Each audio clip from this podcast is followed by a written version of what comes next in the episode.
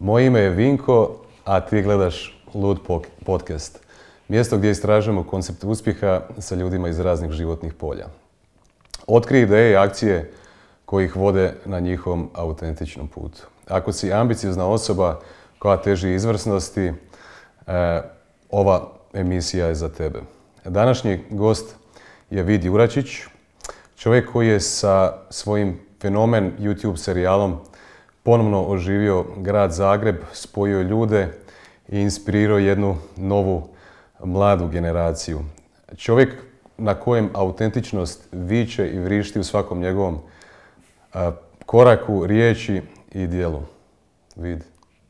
Hvala. Dobrodošao u moju emisiju. Šta kažeš?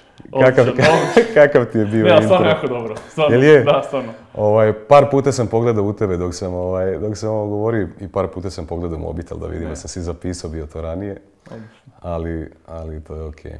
Ti si, šta mi je zapalo bilo ovaj, za oko i uho, prije 3-4 godine si ti bio u Rijeci i snimao mhm. si nekakav video u Rijeci trebali ste ti i tvoj prijatelj Marko Mrkić ići na nekakav radio. Da.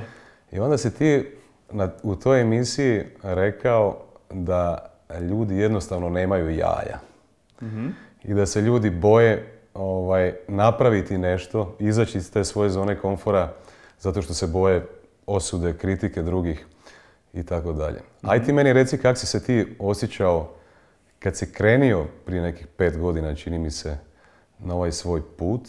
Ja bih rekao za tebe da si ti kreator, umjetnik u nekakvom sferi show biznisa. Mhm. Ovaj, ne znam da li voliš da te zovu. Neću više dalje ništa govoriti ono youtuber i te stvari. Ne, ja nemam problema Ali po meni, si, kreativac i umjetnik koji, koji se izražava na razno raznim nekakvim poljima. Mhm.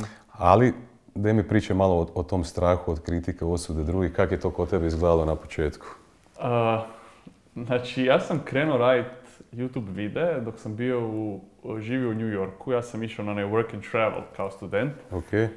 I onda sam, to je cijela priča za sebe, ali u jednom trenutku sam se našao u New Yorku i tamo sam bio dva mjeseca i nisam radio. Nek sam i uštedio sam neku lovu i tam sam živio i onda sam iz, praktički iz dosade, iz želje da neke radim, nisam se više mogu zajebavati i, i E, krast e, Bogu dane, nego sam trebao nešto raditi. I onda sam odlučio da ću snimati videe i da ću napraviti YouTube kanal. Ja sam proljeće, prije nego što sam otišao tamo u Ameriku, režirao svoj prvi kratki film gdje sam, gledajući montažera dok je on montirao taj film, naučio neke osnove montaže. Onda sam imao barem te neke vještine montiranja. I onda sam krenuo snimat po, po New Yorku sa iPhone peticom, sam krenuo snimat prve videe i tako sam se učio montirati. I onda sam to počeo objavljivati na, na YouTube i isprva, uopće nisam razmišljao o nekoj, uopće nisam razmišljao sad o, o šta će ljudi misliti ili o, o, uopće mi nije bilo briga i nisam baš bio svjestan zapravo da, u biti nisam samo razmišljao o tome. I bio sam jako uvjeren da, da sam, ono, bio sam, bio sam bahat, ono, mislim da ću to rasturiti odmah. I, I onda prvi, prvi neki susret sa nekakvim, sa, sa time da sad sam ja podložan svačoj kritici je bilo kad sam se vratio u Zagreb, to, tu jesen. Bio je jedan trenutak, ja mislim da ovo nisam nikad rekao na javno, ali bio je taj trenutak kad sam, kad sam čuo dosta oštru kritiku, mislim to nije ni kritika, nego čuo sam ljudi oko mene koji sam ja smatrao i neko od njih dan danas smatram prijateljima, ne najbližim, ali sigurno prijateljima, su e, doslovno reagirali na način kao šta to radiš, da nemoj to radit, kaj te nije ono bruka. Znači, te nekakve jako čudne reakcije. Osjetili su susramlje, to mi je jedno... Da, e, moguće, moguće da su osjetili susramlje. Je, riječi. Je, ali e, jako neobična ono reakcija. Barem mi se tad činilo. Jer e, ljudi, ljudi ne vole kad neko počne raditi nešto novo. Jer onda imaju, onda se moraju suočiti s time, odnosno moraju u glavi ponovno formulirati ko je ta osoba. Kuš. Tako Znači, ono, nije više Vinko, moj friend iz srednje koji sad radi u firmi, nego je sad to neko, neka nova osoba. I bar, barem ja to tako interpretiram. I onda, i onda imamo te unutarnji sukob di, di iz ljenosti te žele vratiti u, u kalup, da ne moraju dublje razmišljati o tebi. Možda ja sad to previše analiziram, ali, ali Ovo, Tako mi se ovo je čini. prava emisija za analizu, samo nastavi da. Dobro. Uh, i, I onda to naravno, te, te, to me šokiralo kad sam te reakcije. To, znači, to mi se urezalo u pamćenje. Zato jer je bilo, uh, nisam od njih to očekivao. A, ali ja imam, hvala Bogu, dobar, imam prednost da je moj temperament takav da mi je to bilo samo gorivo. I to mi je bilo, e, sad ćete vidjeti. Kužiš, sad ćete vidjeti zašto, uh, uh, zašto ja to sve radim. I, i, i kad sam ja krenuo to radit, ja uvijek kažem svojim frendovima, ja vidim dalje od svih. Kao, ja vidim dalje od svih. Niko ne vidi dalje od mene, što se tiče moje priče. Jer, jer uh, to u početcima je bilo, iako ja dan danas vjerujem da se u, u mojim ranim radovima već vidi naznaka da, da, da to meni leži kao neka forma. Ali uh, ja sam tada znao da, da to vodi k nečemu. I to je bila ono, ne- neopisiva motivacija. Ja- sad nekad znam se uhvatiti ono i pitat se jesam ja sad motiviran koliko sam tad bio motiviran. Jer sam tad, tad sam ono njušio da se u tome, ne- nešto se krije u tome. U tome da ja radim te videe, da ja objavljam te videe i da eksperimentiram sa formama i da se izlažem jer, jer š- šta je šta, puno ljudi ima, ima e, želje za, za i, i- često radi nekakve takve projekte, ali ja svima kažem, to nije gotovo dok nije objavljeno. Znači, to, to, je, naj, to, je, naj, to je najvažniji dio e, tog procesa. Ti ako snimiš film i ako ga niko ne vidi, ti nisi snimio film. Tako je. To- i, i, i, i, i, i tad mi je to bilo, ha, ovo mora biti ovo moram izbaciti van. Znači, ovo, ovo nije... e, e, dio te stilske vježbe je da i sama objava tih radova. Zato što dobiješ feedback. Do, e, dobiš feedback i dobiš, čak i nije možda zbog feedbacka, nego je zbog, e, e, ti ne možeš napraviti sljedeći korak, a prijašnji korak nije završen. A i završni dio koraka je to da, da objaviš to. Barem je meni to tako u glavi se nekak činilo. I, I u tim počecima, makar sam ja osjećao to, to nekakav, e, e, tu neku moguću osudu društva ili tog nečeg, ono, skoro Čak, apstraktno. čak, čak i možda kruga ljudi koji su oko tebe. Tako je. Ja sam Ne znao, samo nepoznatih ljudi. tak je. Ja sam znao da, da je to užasno bitno da radim. I sad se to kroz zadnjih par godina malo počelo kristalizirati zašto je bilo to bitno, jer sam sad u nekoj poziciji u kojoj jesam. Ali imao sam prednost da su me starci jako podržavali i njima se svidjelo to što sam radio na početku. Imao sam uski krug prijatelja koji je jako podržavao. Pogotovo moj prijatelj Vlatko, evo sad da ga shout outam, on je bio uh, moj number one fan od početka i on je vidio tu širu sliku.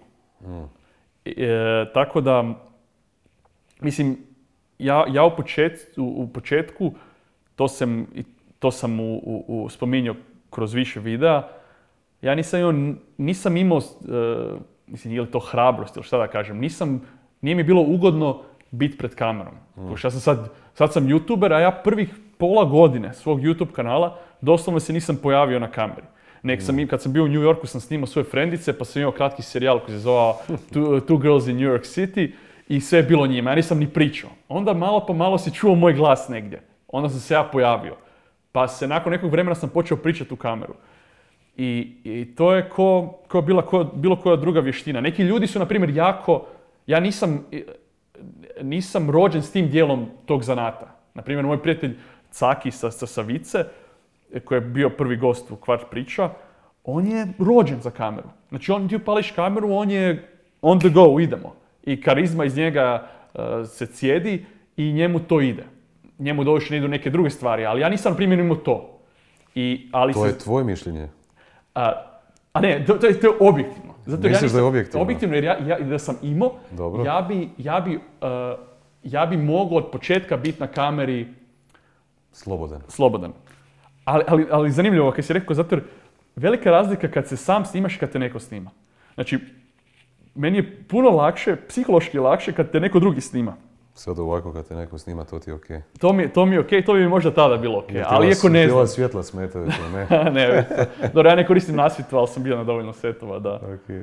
da sam smiren. Um, tako da, uh, to, je, to je bio taj najveći, neka moja najveća re- rezerviranost što se tiče tog izlaganja je bilo što, direktno izlaganje pred kamerom, fizički pričanje u kameru. Ali onda kroz repeticiju i malo po malo sam, sam nekak uh, razvio ili smanjio taj strah pred, pred performansom ispred kamere. Znaš šta, ja sam ti, e, prije par godina sam išao mm, na vježbe kao javni govora. Mhm.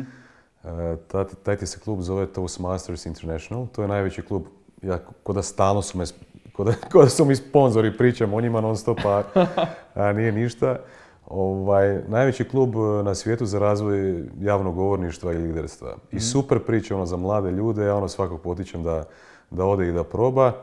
Ovaj, I recimo, e, kroz to sam naučio zapravo da jedan od najvećih strahova koji ljudi imaju je taj strah, strah od javnosti, od kritike, od osude. Ljudi doslovce imaju ono ko smrtni strah kad stanu ispred 50 ljudi moraju nešto pričati. Ono, jel?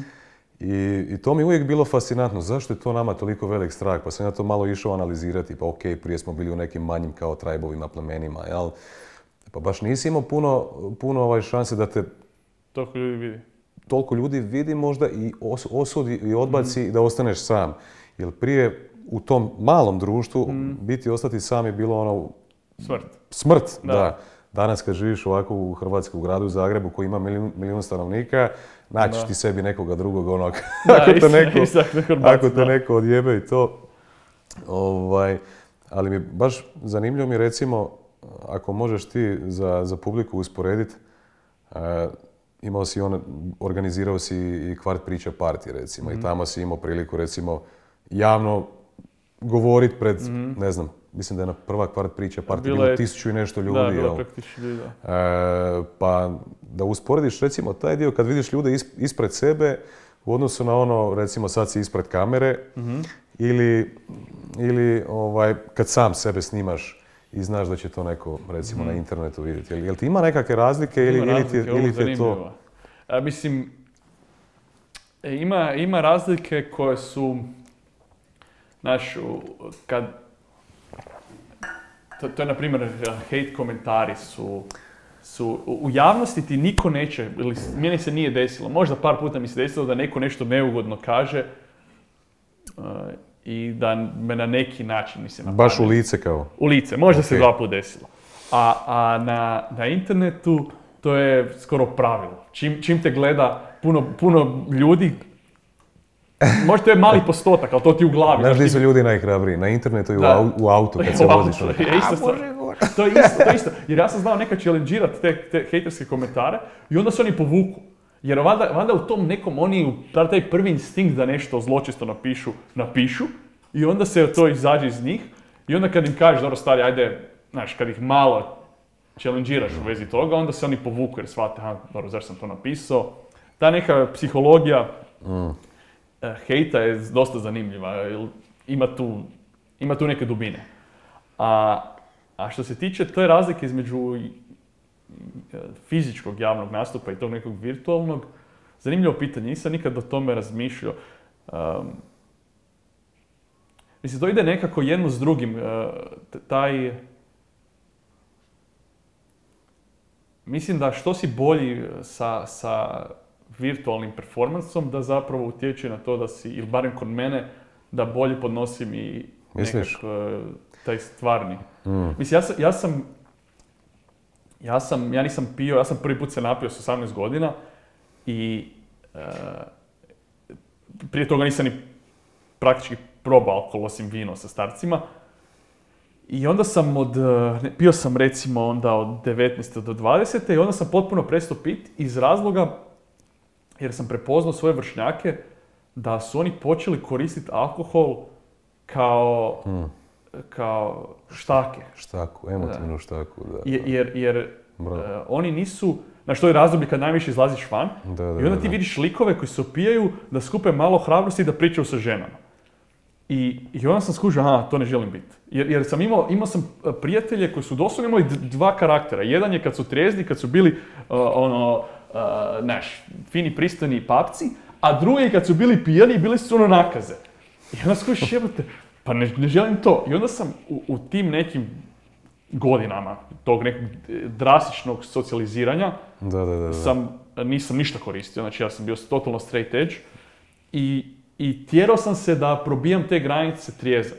I to mi je isto puno pomoglo, znači ja sam mogao uh, uletit nekome trijezan i, i izdržati taj, taj ono, taj pressing, znaš kad ono, kad, znaš i sam je, kad si mladi i, i, i želiš s nekim nešto započeti neku konverzaciju, dosta je, dosta je to stresno. I to mi je pomoglo kasnije u tome da, da zapravo mogu, e, mislim, izdržati, da mogu, da mogu handlat taj nekakav... Ljudi mi kažu kak ti dobro podnosiš ovo, ali meni isto, ni- niko da nisam bez stresa.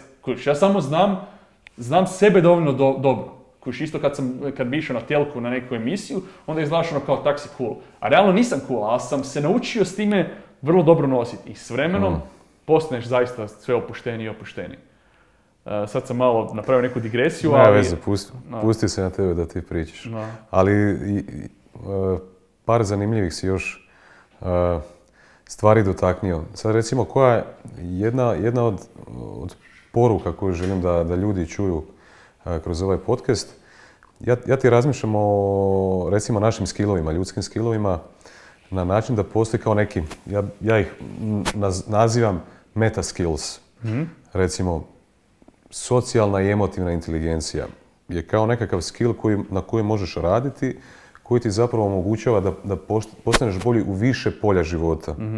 Recimo sad si spominjao recimo kao e, barenje, kao pick-up artist neki, kao, jel, ti moraš preći taj strah, sebe prezentirati na jedan način, imaš nekakvu svoju samo sliku, razgovarati s tom djevojkom da ne ispadneš debil, ono, Da. što, što god, jel?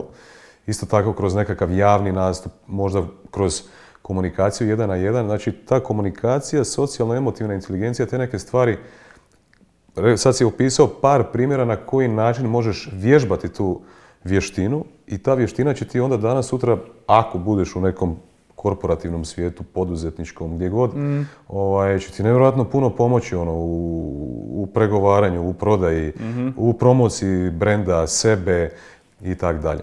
Pa sigurno je, ja sam ko, ko, ko mlad čovjek za te 20 godina, to je bio, tad je bio vrhunac tog pick-up artist uh, uh, vala u Americi, od onog The Game-a i Neil Straussa i svih tih uh, um, Upoznat si s tom scenom, a? je, dosta sam upoznat s tom scenom i to je, to je, to je zapravo dok sam ja bio još u srednjoj bila, to je sve kretalo i to je sve kretalo sa nekim dosta apsurdnim primjerima, a, ono, peacock, eh, peacocking i nagging i te, te Da, i da, to je da. meni bilo naravno fascinantno kak je svakom frajeru, ili barem straight frajeru, i e, to mi je puno pomoglo. To je bio neki prvi moj doticaj sa self-developmentom. Iako to ima jako mračnu stranu. Znaš, e, e, cijeli taj, to, to zavođenje u svrhu zavođenja i, i znaš, da sebi, samo sebi bude svrha, to je u kurcu, ali, ali je, realno ima dobru stranu. I, i ta, znaš, to da ti možeš čitat kak se neko osjeća i kad pogodiš, znaš,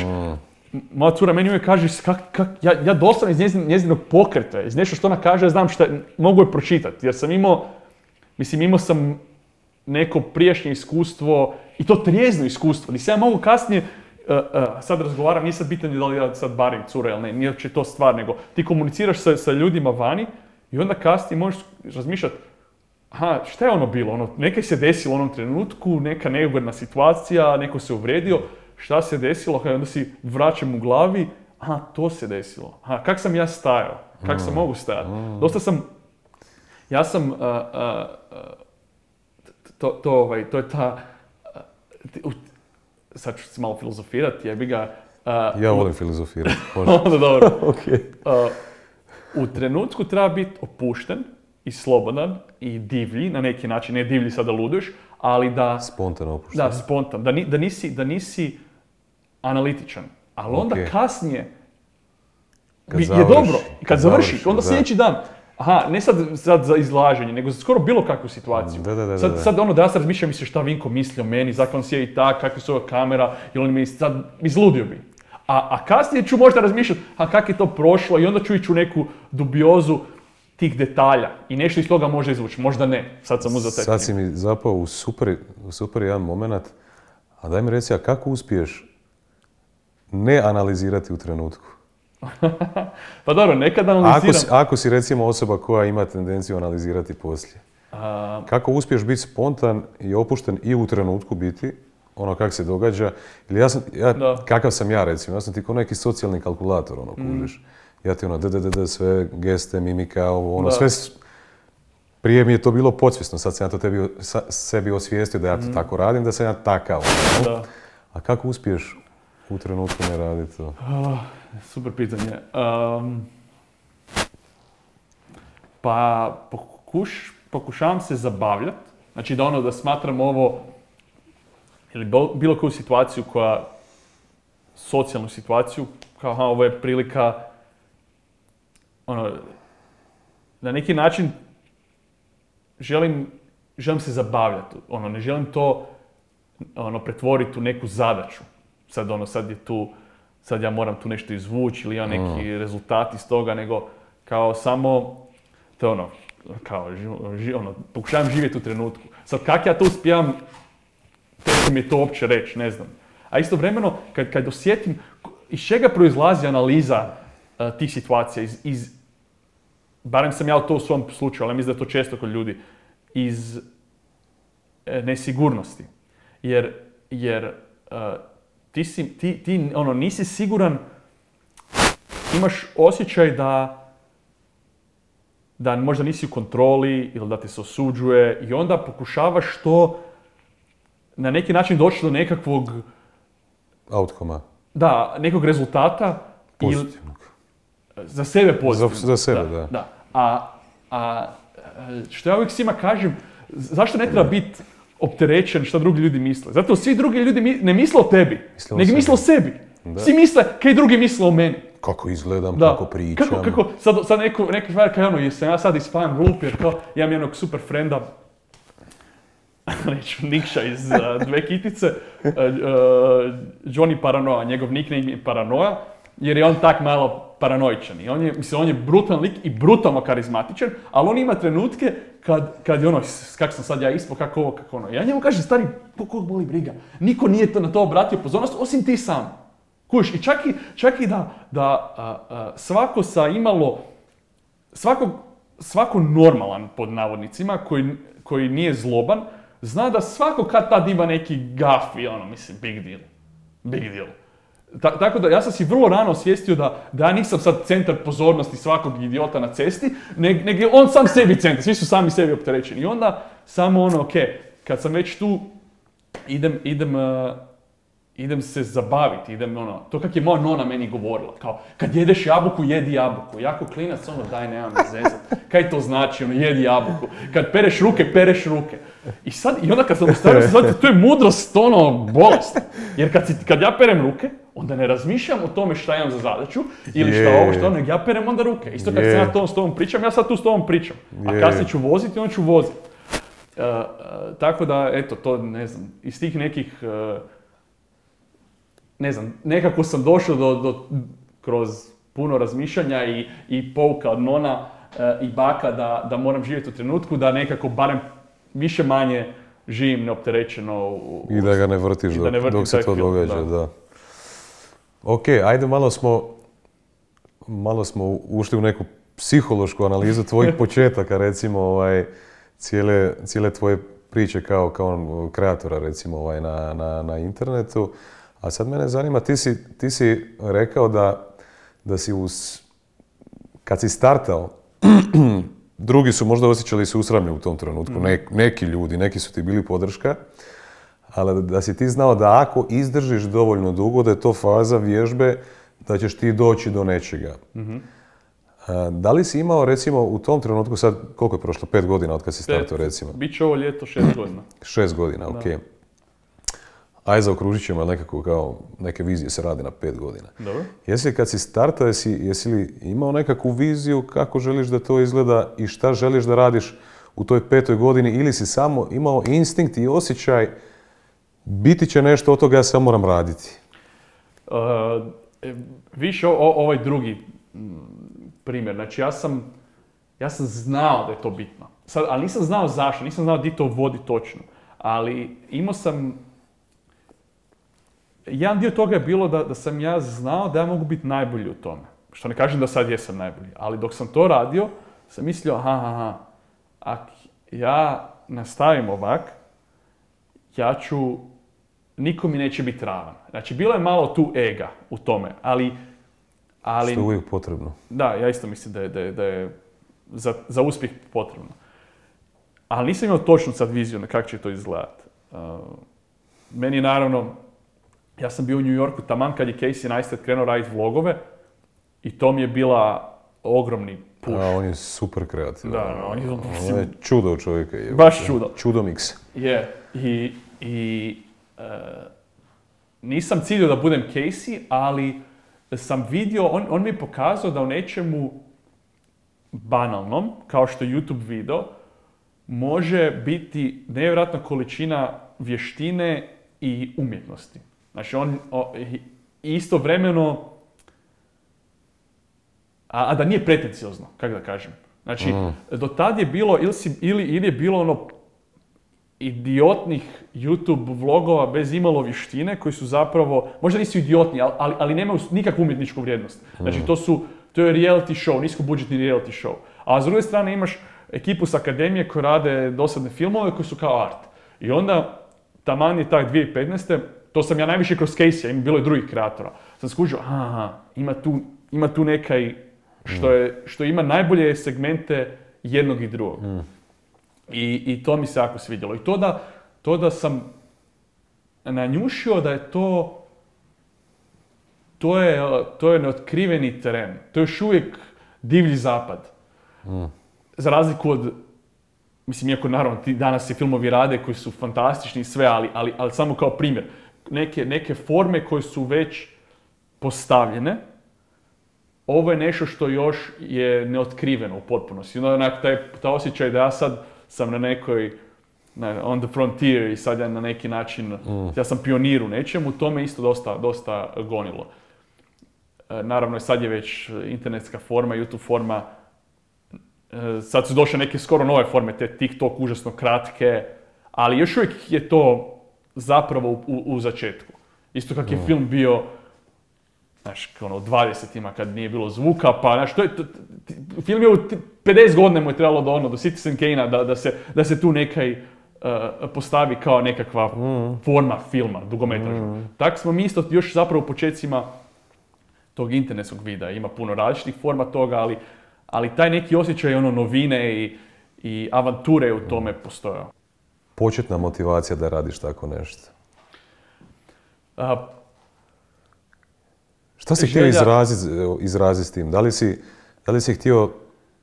Ajmo ovako, idemo postaviti pitanje na, kroz, kroz dva neka smjera.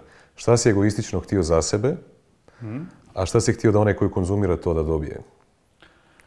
Ja sam htio raditi nešto kreativno. Znači, e, ja sam, a, sudim se reći, kreativna osoba i kad sam bio u Americi, kad sam, tam sam, znači ja sam u Americi e, 60 dana, dva mjeseca bez dana pauze radio ko poolboy i svašta drugo sam radio a- i onda mi je dojadilo to i otišao sam živjeti u New York.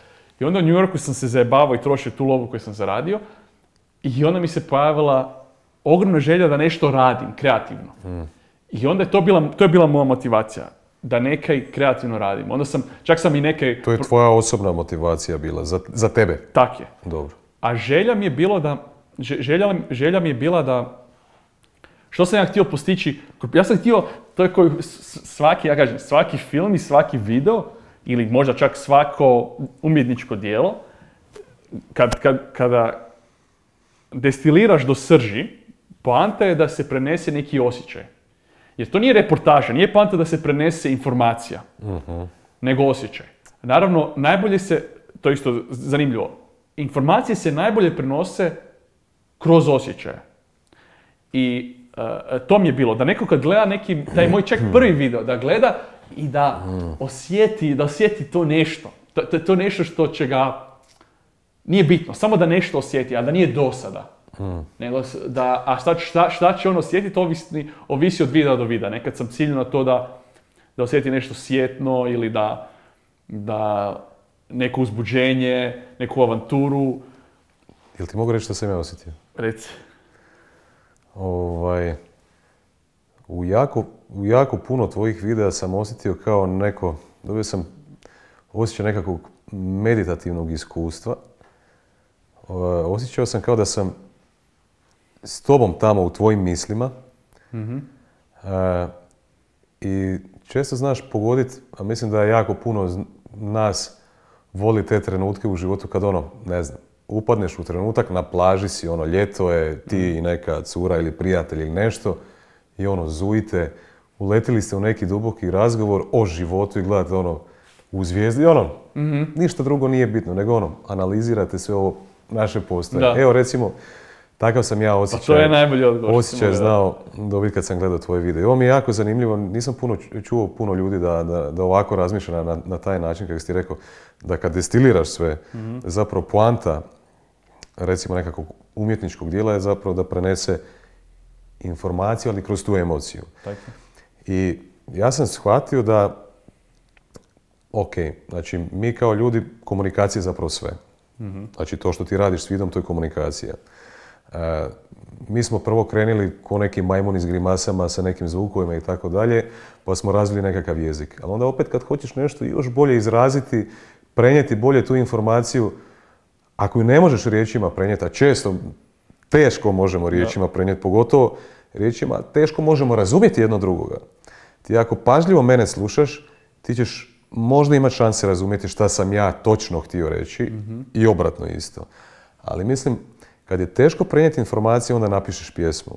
Onda skladaš nekakvu poeziju, napišeš nekakvo djelo, napraviš nekakav film ili tako neku stvar. A stvar je da, da, da nekad ni sam ne znaš što želiš reći. Tako je. Kužiš, nekad ti kroz taj rad otkrivaš, otkrivaš što je ta ideja, kuš, e, e, Baš otkrivaš, da, dobro da, da, da, da nije, da to nije, na, kao nije moje ruku djelo, to je neka viša sila koja kroz mene kao priča. To, iza toga se krije to da ti istovremeno otkrivaš to. A, da, te, te, te, te, zanimljivo je to, to ja, ja, ja razmišljam ka- kak sad gledam kroz formu videa, kao kako bi, šta bi bio, šta je ultimativni video, kao šta, isto kao, kao, kao, mislim to je naravno nemoguće, ne postoji ultimativni video, sad ne postoji ultimativni kip, ali, ali, e, znaš, ako imaš neka dijela u, u slikarstvu koja su, dobro, sad ću uzeti Mona Lizu jer je ona svima poznata, ali dobro, Mona Lisa možda nije dobar primjer, ali, ali ono, David Hockney, neka njegova slika i to je ono, to je ono, wow. Sad, to, to je ono jedno dijelo koje se ljudima ureže u pamćenje i slojevito je. Šta bi bio ekvivalent toga u video formatu? To ja isto često o, o tome razmišljam. To je više, nema, ne, ne, ne- mogu doći do odgovora. Možeš doći do odgovora tak da radiš možda to i onda s vremenom ću ja na jednog dana napraviti nešto što će ljudima biti Kako bi ja to rekao, recimo, ako govoriš o emociji koju si spominjao, znači, a, poanta, recimo, filmova a, ili videa koji, koji, koji ti radiš da izazove nekakve emocije, neko se nasmijao, recimo. Pa sad si se zabavio, ne znam, pola sata si gledao nešto i nasmijao si se i malo ti se raspoloženje popravilo. Ili si gledao nešto strašno tužno pa si plakao. Ili takve neke stvari, onda mi se čini da što je emocija intenzivnija, pa tako i kroz neke događaje u životu, recimo, uglavnom do nekakve promjene u ponašanju, promjene u lifestyle jedne osobe dolazi kroz neku tešku emotivnu traumu. Zna se desiti kroz neku pozitivnu traumu, recimo po- pozitivnu emociju rođenja djeteta ili tako nešto. Po meni bi to trebala biti smisao svakog umjetničkog dijela, da te toliko emotivno dotakne, da te potakne na nekakvu promjenu. Promjenu u razmišljanju, promjenu u mindsetu, koje bi ti omogućilo onda kasnije da ti promijeniš svoje ponašanje koje bi bilo pozitivno za tebe, za tvoju zajednicu i tako dalje. E, Zanimljivo. I, i, ima nešto u tome, ali isto tak k- š- e, možda čak i nije bitna promjena koliko je možda je bitna promjena u percepciji. Znači, zašto su slike, e, zašto fotorealistična slika nije toliko vrijedna kao recimo neka, mislim sad ja jako banaliziram ovo, kao neka abstraktna slika. Zato jer fotorealističnu sliku možeš fotografirati danas. To je nekad možda bilo bitno jer, je, jer nisi mogao fotografirati i onda je to bio neki vrijedan dokument. Ali šta, šta zapravo, e, sad sam uzeo slik- slikarstvo kao primjer, ali može i kiparstvo, šta to zapravo daje gledatelju? E, daje nekakvu promjenu u Percepciju. percepciji. Ok. Kao, kao kak, kak, izgleda, kak izgleda jedna ljetna noć. I sad svako, ono, možeš reći, ništa, čuješ cvrčke i vidiš zvijezde i vidiš more. Ali, ne znam, Van Gogh, on, on je to prikazao na neki totalno drugačiji način. I on je, i on je nama pokazao nešto što je stvarno, ali nije na prvu ruku stvarno, kako da to kažem. Kužiš, sad, sad ulazimo u neke dubioze, ali uh, znaš kaj želim reći? Znači, možda nije čak sad neka transformacija bitna, nego je možda bitna čisto ono drugo gledište. Drugo gledište. To isto u videima, isto tako, kao, sad ću, sad ću napraviti puni krug, sad ću malo na kvart priču skočiti, tak Ok. smijem. Uh, Smiješ ti što god hoćeš. ovaj, a, napravit ću veliku digresiju, nekako je povezano, nisam i sam siguran kako. A, znači, nedavno sam, joj, nema, neću to ulaziti, to je malo, ne, ne, ne da mi se zapravo o tome pričati, ali a,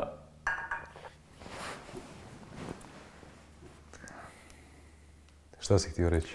Ne, že- že- želim, želim nekako to ovaj, zaokružiti, a ne znam kako. Kvart priča možda nije... Aj, skočiš ona kvart priču pa ćemo možda naći poveznicu, možda ne, nije bitno. Ajde, samo ti daj. A, a, kvart priča je, to uzimam kao primjer jer je na- ljudi me najviše po tome znaju. E, to je... To je, to je serijal koji se, koji je urnebesno inkluzivan. Znači, to je, svako je dobrodošao. I e, to nekad ljudima promakne kao, kao jedna od poanti tog serijala. Je da to nije o kvartovskim dečkima. To nije o buržujima. To nije o lijevim ili desnim. To je o svima. I sad u nekim epizodama e, s- su nekad e, su glavni akteri jedni od tih skupina. Ali, e, ali zato to, to, je serijal koji se često, znači ja napravim epizodu sa nekom malom finijom ekipom, onda kaj je ovo, to, di- di- je- to nije pravi zato što, kvart. zato što su ljudi navikli da većina emisija u početku je bila recimo s takim profilom ljudi koji, oko kojih se zapravo napravi portret tog kvarta. Jel?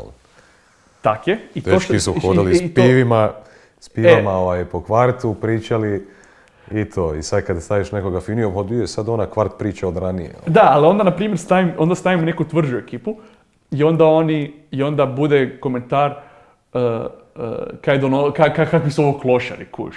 Znači, to, a, a zapravo, a poanta je, gle, nisu ni klošari, niti su ovi sad neke fine guze, to su ljudi, kuš. Tako je. To, to, that's the point. Zagreb je, je, je, je sve to. I, uh, i zakaj sam sad to nekak, mi je to palo na pamet s ovim što smo prič- pričali prije, je, iako je kvart priča i komercijalni projekt, u smislu, mislim ja ništa ne zarađujem od toga, nego u smislu da nije, to nije naročito umjetnički projekt. To je jako probavljivo za široke mase, ne ono, za, za, onak, to je, to je, to je ko emisija, nema tu nekakve, nema nekog pretjer, pretjeranog eksperimentiranja u formi. Uh, a opet ima tu jedan od, od, od to, ni- to nisu svjesne moje akcije, ali kad, kad pokušavam analizirati vlastiti rad, jedan od segmenata, od dijelova te formule je to da se bavi percepcijom. Da, da nije, da nije, uh, da čak i kad neko, kad neko uh, ko, ko, je uh, BBB-ovac i ko je, i, i koji full živi HC patriotski za svoj kvart, da, da, da u nekom trenutku vidi ima nešto drugo. Isto kao što neki fini dečko koji ide na, ili cura koji ide na, na faks i koji živi na Pantovčaku, vidi drugu perspektivu Tako je. ovog dečka s kvarta. I da, i da, i, to- i, i što sam prvo htio reći pa sam iz- htio izbjeći to. Objavio sam zadnji video mi je bio gdje sam, a, jedan Miha sa Pešćenice i, a, mi je htio pokazati da se ukazao Krist na Pešćenici. Ok. I neki kamen na crkvi na Pešćenici, a, jedan od, tih ploča je, je, je, je imao neko oštećenje i u tom oštećenju je on vidio lika Isusa. I ja isto vidim, vidim lice u tome, znaš, ljudi vide lice u svemu. I Pogled, se- pogledao sam te video da ne E, I onda, što su, i onda je nastala ono konverzacija kao da to je sramotno kaj to objavljam. I ja nisam mogu shvatiti šta je ljudima bilo upitno to. Jer, jer oni su mislili, ja, ono kao, čime se mi iz- izrugujemo? I onda gledam, s čime se mi izrugujemo? Ti si samo dokumentirao. Ja sam dokumentirao stvarnost. Tako. Kužiš, i, i, ali čak, čak, nije- ja ne mogu vidjeti ni šta sam ja upitno dokumentirao. Znači nije da sam ja dokumentirao neke neonacije koji, pa sad neko kaže šta, to, šta, šta je to na Ali internetu. niste vi svoj osvrt, osvrt niste svoj dali na to, nego ti si dokumentirao i ostavio si objektivno to Ali, tako ali, kako čak, je. ali čako da... Pustio pogl- si drugim ljudima da sude ovaj. Tako je. Ali I oni su čako- sudili tako. Ali, ali kako? Ja To je njihov filter bio, jel? Ali, š- ali ja sam, ja, ja sam onda pitao te ljude, dajte mi da ja pokušam shvatiti šta ste vi tu, kako ste vi to iščitali. Jer, jer, jer sad uzmemo tog primjera, ono, eh, možda, dajmo, možda ja dajem previše značaja tom primjeru, ali mi je bio jako zanimljiv, zato jer je, šta je njima bilo upitno? Jer, jel su, jel su oni mislili da se ja izrugujem sa, sa Mihom ili sa religijom? Nijedno ni drugo nije istina. A, a ako, ako im je smetalo to da se izrugujem sa religijom, onda se oni izruguju s Mihom. On je mrtavo ozbiljan bio to. Kuš, i ko sam, mu ja, ko sam ja njemu, ja, ja mogu reći, ja ne mislim da se ukazuje Isus. Mislim, ja nisam religiozan. Ali, ok, znači, mislim, jako zanimljiv nekakav, to, to je doduše priča, to je skroz druga priča, ali ima nekakve, uh, ono, ej ljudi, ono, daj ono, ono, napravite korak unazad. Ne budite tak cinični.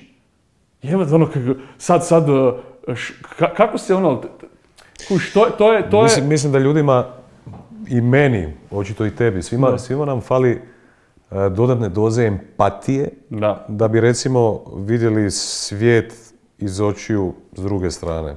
da, Jel tako? I ovo mi je bilo jako zanimljivo što si rekao, sad ovaj grad koji tu gledamo, tu živi nekih milijun ljudi.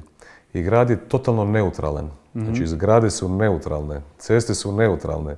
Jedini ko čini nekakvu subjektivnost svemu tome, ovaj, je zapravo svako od nas pojedinačno. Ja mislim da to što si rekao, na taj način nisam razmišljao o kvart priči do sada. Vidio sam da, da se recimo eh, karakteri i svjetonazori ljudi koji su, koji su recimo predvodnici ovaj portretiranja to, tog kvarta recimo Mhm. koji, je- tema, tada da se, da se, da se mijenjaju, kužiš, da. Da. da se mijenjaju njihove, njihovi karakteri, svjetonazori, ali upravo je to poanta što si ti rekao i dosta, dosta je bitno da si to, ne znam da li si to ikad u kojem videu spomenio, nisam, nisam. ali ovaj grad dosta ima milijun realnosti.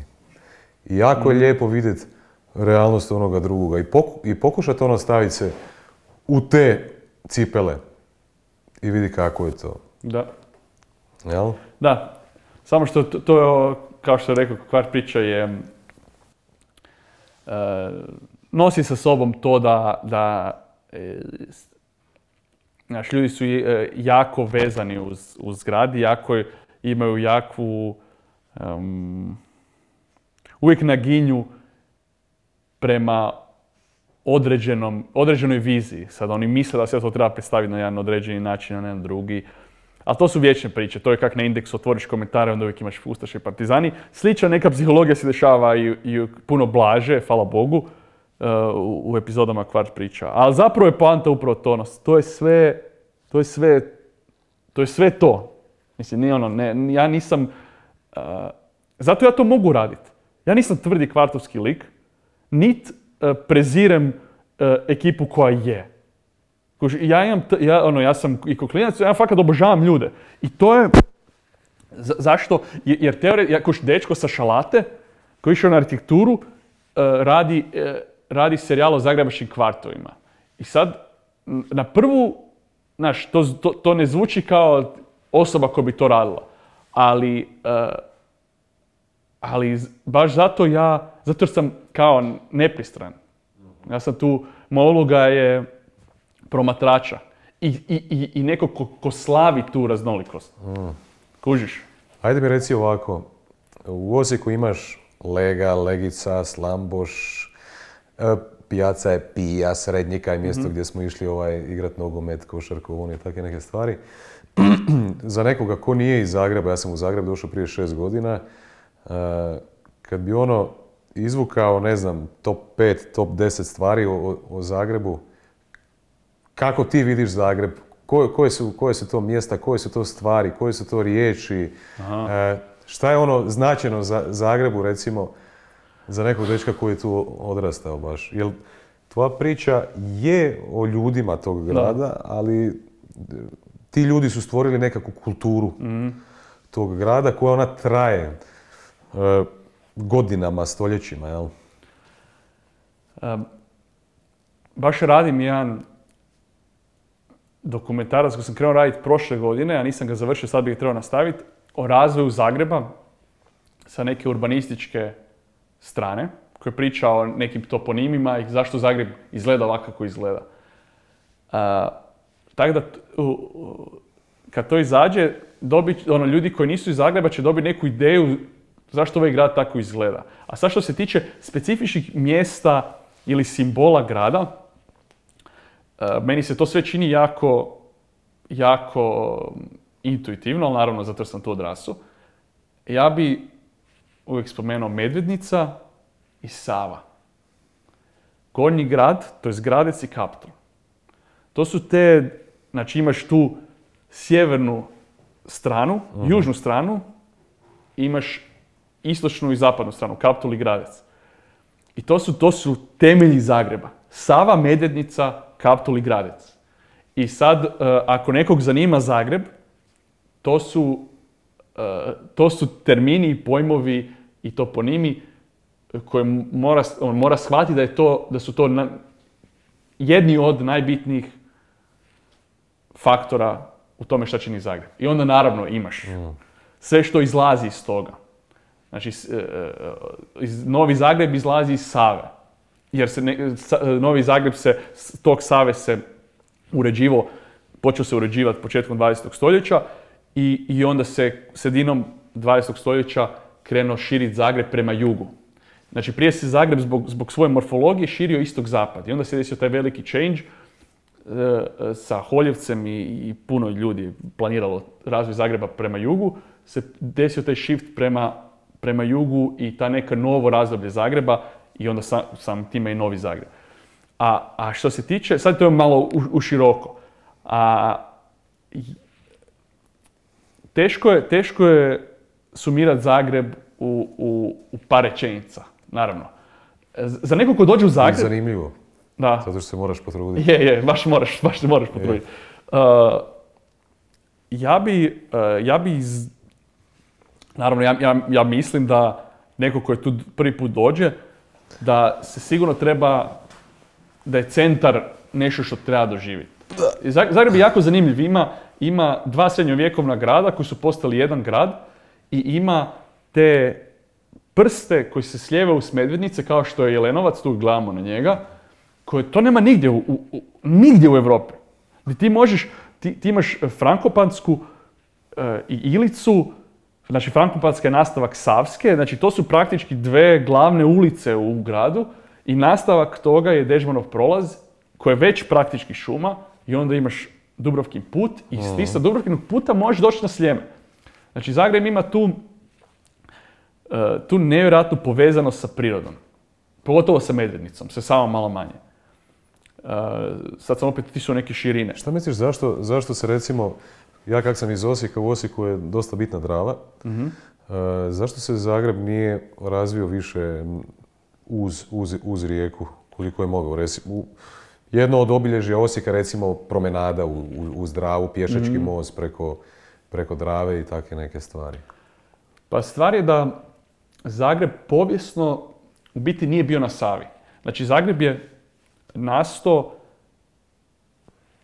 znači centar Zagreba, odnosno srce Zagreba su, ta dva brda, Kaptol i Gradec, između kojeg je tekao potok, potok Medveščak. To je danas, današnja Tkalča.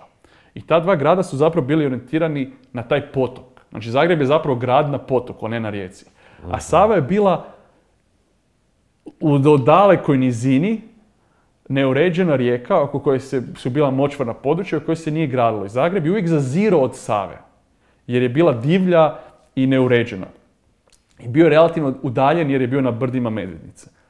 I onda u povijesnom nekom kontekstu Zagreb se nekako udaljavao od Save. I onda se to desilo da se, da, da jebi ga, grad se širio i, i, i nije se više mogao širiti na istok i zapad uz Medvednicu, nego je bilo nekako, ok, ajmo se širiti na, ju- širiti na jug.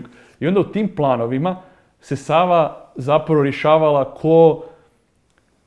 Nije se nikad planirala ona kao, što je, ja mislim, sigurno se može interpretirati kao šteta, nije se, ona se nije planirala kao neki, ona je više izgledala, bila kao prepreka, a ne toliko kao, kao e, neki bitan element urbanog uređenja.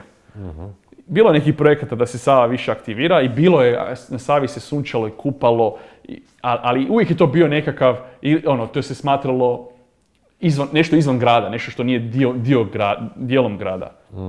I slažem se, Sava je neiskorišteni potencijal. Ali može se to promijeniti uh, u budućnosti, to ćemo vidjeti. Kad ja Ajmo- postanem gradonačelnik. E, tu sam te dočekao sada. Baš je to ovaj, trebalo biti jedno od sljedećih pitanja. E, ne znam jesi čuo, e, zove se čovjek Brian Rose. Brian Rose, da. Si čuo za njega? Da, London Real. London Real, da. A. I frajer se sad kandidira za gradonačelnika Londona. Je, znam, znam, čuo sam. I ovaj, mislim da si ti onako ulet, imaš jednu jako dobru uver, uvertiru gdje si počeo zapravo e, graditi svoj osobni brand. E, i, I pogotovo na jedan netipičan način, kao što je i on recimo kroz jednu formu e, radova kao što, što su YouTube videi i tako dalje, gdje ljudi će u, u potpunosti upoznati tebe. Oni neće upoznati tvoju fasadu, nego će upoznati tebe transparentnog onakav kakav jesi ili barem kakav jesi bio u, u, u- u tom trenutku. Da. Ovaj, je li ovo, je li ovo bila šala ili ti je stvarno koji, koji, koji put palo na pamet da ne, za nekih 10, 15, 20, 25 Pa, godina pa to se, je to je- tako nešto moguće? E, Nije šala, znači, ja sam prvi put to o- o, stavio kao neku mogućnost u jednom, baš mi je izletilo, prije tri godine u jednom Instagram postu bio sam na nekoj e, televizijskoj emisiji, pričao sam, ne znam, ovi- taman valjda kad je krenula kvart, pričao sam bio. I, i znači nešto manje, od- možda prije dvije godine. I bila je, tamo je bila Jadranka Kosor. I onda sam ja, dok sam ja sam nešto pričao s njom prije snimanja, i onda e, sam napisao u Instagram postu kao e, da sam pričao s njom i da mi je onak palo, pa mogu bi se baciti u politiku i postati gradonačelnik. Tad je, tad je to bila više šala. Ali što sam stariji, to mi se, to čini ko mogućnost. Ja sam jako apolitičan. Ja, mene politika ne zanima uopće. To je naravno, to je djelomično problem. Ja mislim da, da gradonačelnik zgrada ne treba biti političar. On treba biti menadžer. To, to treba biti funkcija nekog ko, ko, ko eh, ima, s- kojem je cilj napraviti najbolje za grad i ljude koji žive u njemu. A ne da sad, znači to, to, je, to je neobična funkcija unutar političke strukture.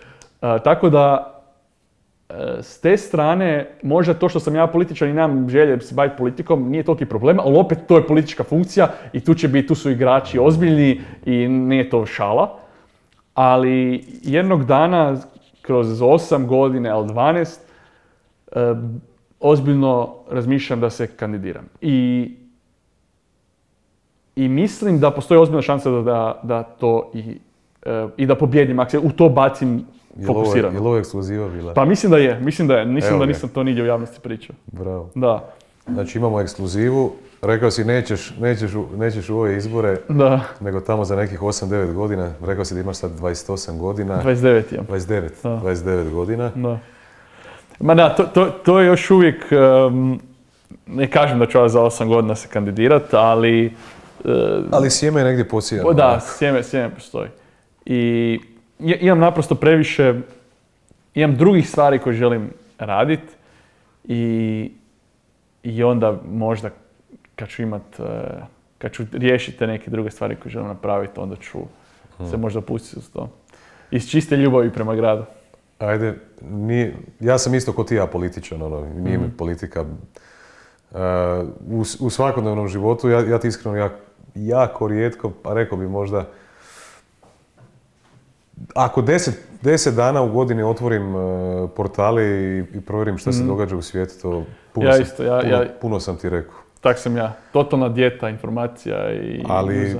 i ni- i nisam, nisam oko politike, ali što sam zreliji, što sam stariji, kužim da je to dio našeg života i da utječe na naše živote jako puno i da je bitan dio našeg života.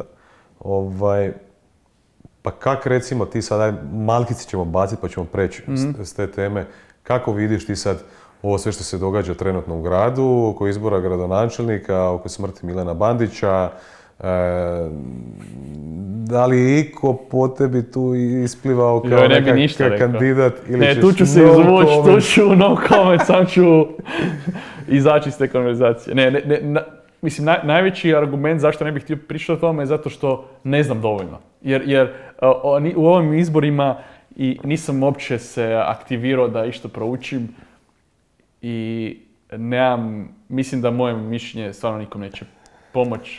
mislim, vjerujem ni odmoć, vjerujem mi niko ne bi ni slušao, ali ne, ne bi uopće komentirao stvarno. Izaći ću na Ok. izbore, to ću reći. Hoćeš? Hoću, to ću. Evo, Ok. to je moj jedini komentar. Može. Da. Ajde malo da se, da se, da se prebacimo.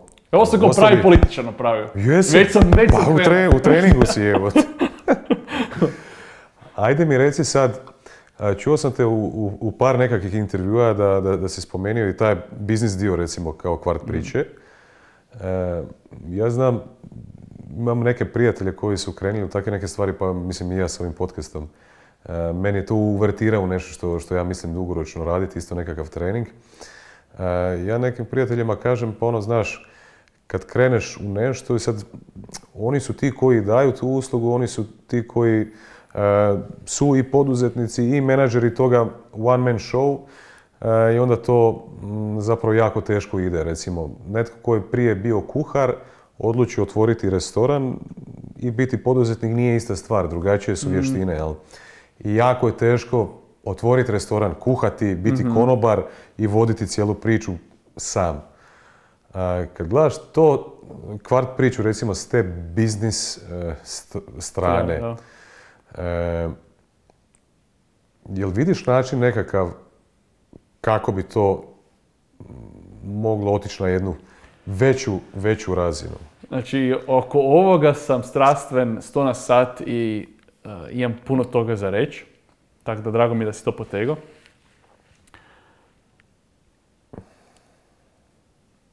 Znači, kvart priča i, cijela, i, i zapravo moj, moja cijela YouTube karijera, čak nevezano s kvart priča, ali kvart priča je tu glavni primjer. To je stravično neisplativo stravično neisplativo. Znači ja od toga, ono, YouTube money, ono, to ne postoji u Hrvatskoj. Barem ne s takvim pregledima. Mislim, postoji, ali to, to, je, to, je, to je džeparaca, ne, ne zarada. E, zato, na primjer, e, to me najviše zapravo isfrustrira kad, kad što se tiče, sad ću malo skočiti na, na, na, community. Kad, kad vidim neke negativne komentare koji su, koje, koje, koje, koje ono, ljudi ne mogu skužiti, stari moj, ovo radim solo. I nemam love od toga, kužiš. I nemam vremena. I, znači, ne mogu ja sad jednu epizodu raditi tri mjeseca i napraviti uh, sa svima u kvartu priču, napraviti epizodu od 45 minuta, zato već je neisplativo. A kamoli da radim to. A sad je pitanje kak ja se već, ja, sam, ja uspijevam živjeti od toga što radim. Od toga, ja imam donekle poduzetnički mindset i pokušavam e, imat široki portfolio, kako bi rekli, i e, puno izvora zarade.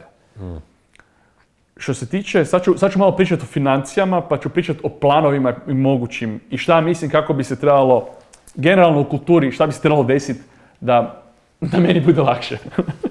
Um, znači ima, ima mala zarada od pregleda. Znači ja sad, znači kada gori, kada kanal gori, onda ja mogu par sto eura mjesečno zaraditi. Što nije zanemariva lova, ali daleko od toga da je neka ozbiljna lova. Ja svoju najveću zaradu e, dobivam, najviše zarađujem kroz influencanje i e, sponzorske dilove za Instagram. Ne direktno za, za, za kvart priča. Doći ću na kvart priču. Kroz svoj osobni brand učiti. Kroz, kroz moj osobni brand. Pa radim sa Niveom, pa radim, radio sam sa Adidasom, pa radim sa, sa drugim brendovima. Nije, nije sad trenutno bitno. I tu, ta zarada je realno jako dobra, ali je nestabilna. Znači ima mjeseci kad imam love i onda imam mjeseci kad si mislim ono, morat ću starca tražiti lovu. Tako da to lazi u valovima. Koliko, je sad, koliko sam sad vruća tema i koje doba godine i tako dalje. Moj poduzetič- poduzetnički pothvat da zaradim na brendu Kvart Priča, dva su biti. Jedan je kroz merch, možete kupiti majicu, što je minimalna zarada. Znači moja konverzija je prilike 50.000 pregleda za jednu majicu. Mislim što je ništa. A od majice zaradim 40 kuna, 20 kuna, ne, nije, znači ništa. A, a glavni moj projekt za zaradu od brenda Kvart Priča je bio Kvart Priča Party. Kojeg smo napravili dva, treba biti treći, već bi sad bio peti da nije bilo korone.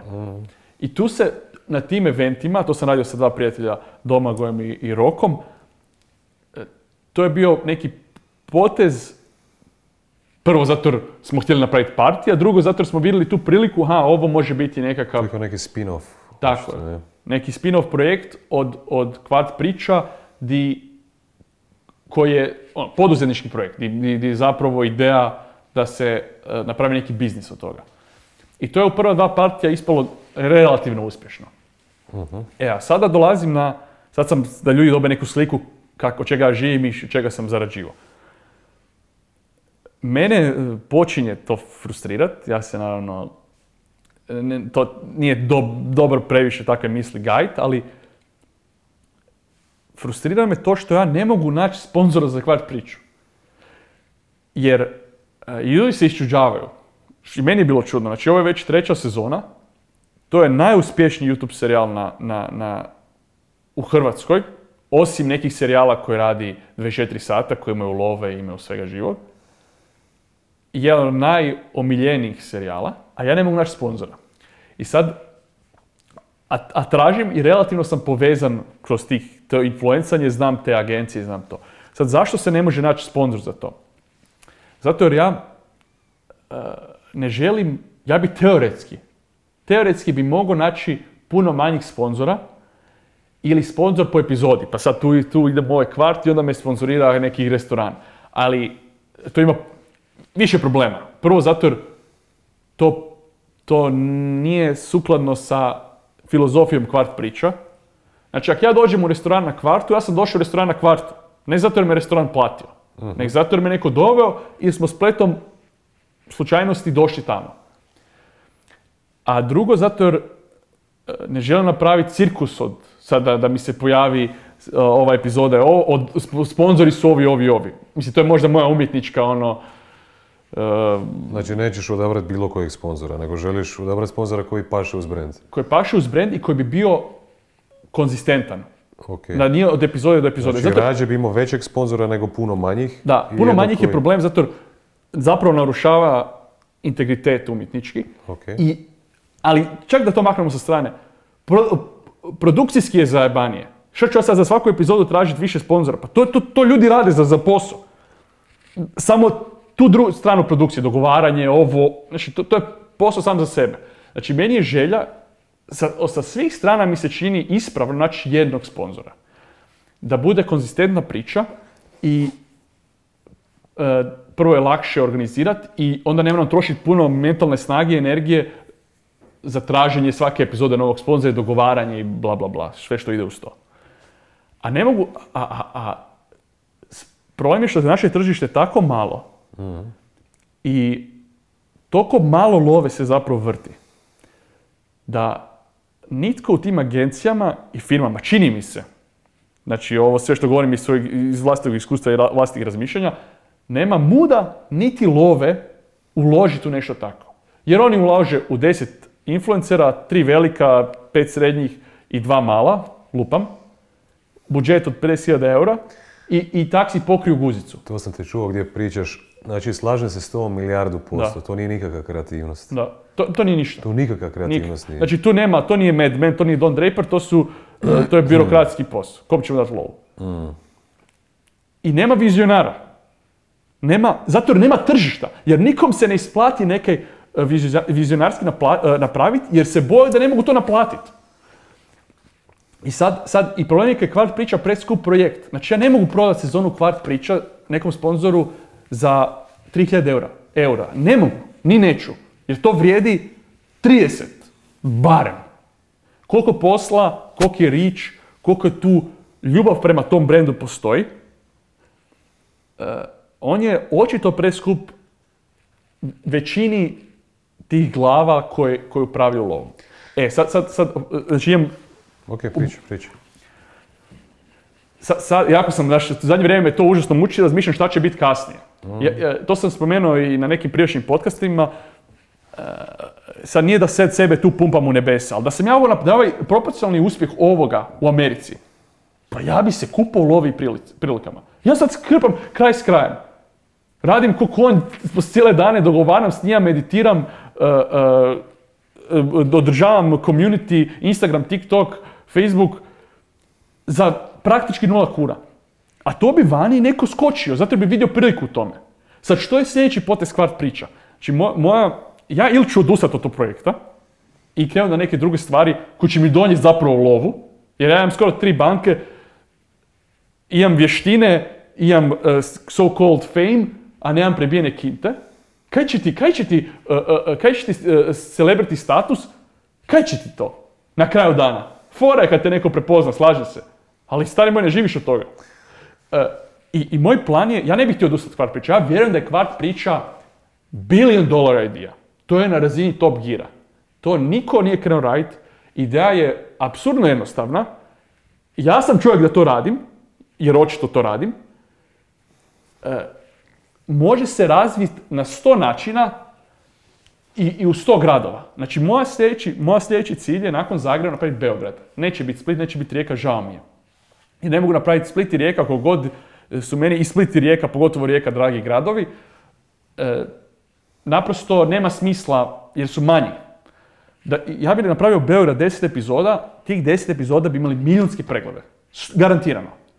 A, a, a, a onda bi eventualno, kad gledam long term planove, tri godine, 18 mjeseci, onda ajmo napraviti Pariz na engleskom. Pa stari moj, to bi svi gledali.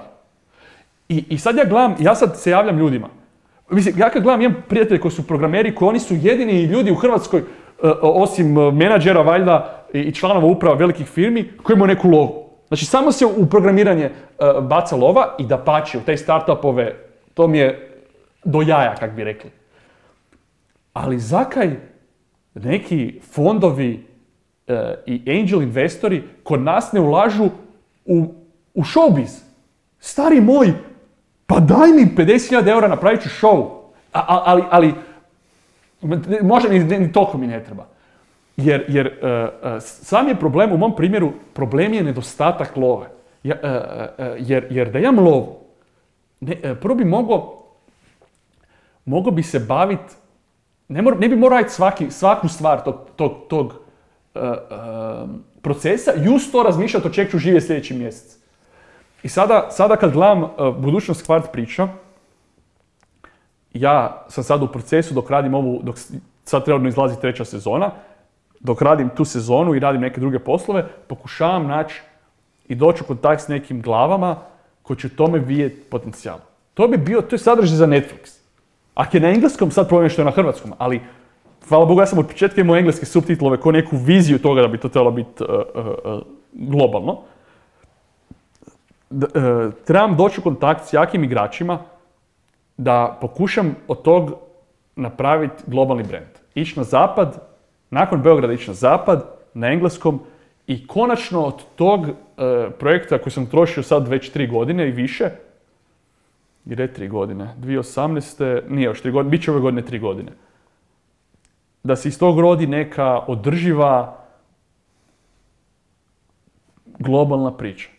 I fakat vjerujem, to je isto ko, ja to uspoređujem s Top Gearom. Top Gear je kao emisija o autima, ali to nije emisija o autima. To je emisija o tri lika koji se zajebavaju. To gleda moja mama ko, ko nije, nije briga za aute, to gleda moj stari, to gledam ja, to svi gledaju. To je najgledanija emisija na svijetu. Kvart priča je ista stvar, kvart, nije, nije kvart priča o kvartu. Naravno da je, ali, ali ljudi ne gledaju zato.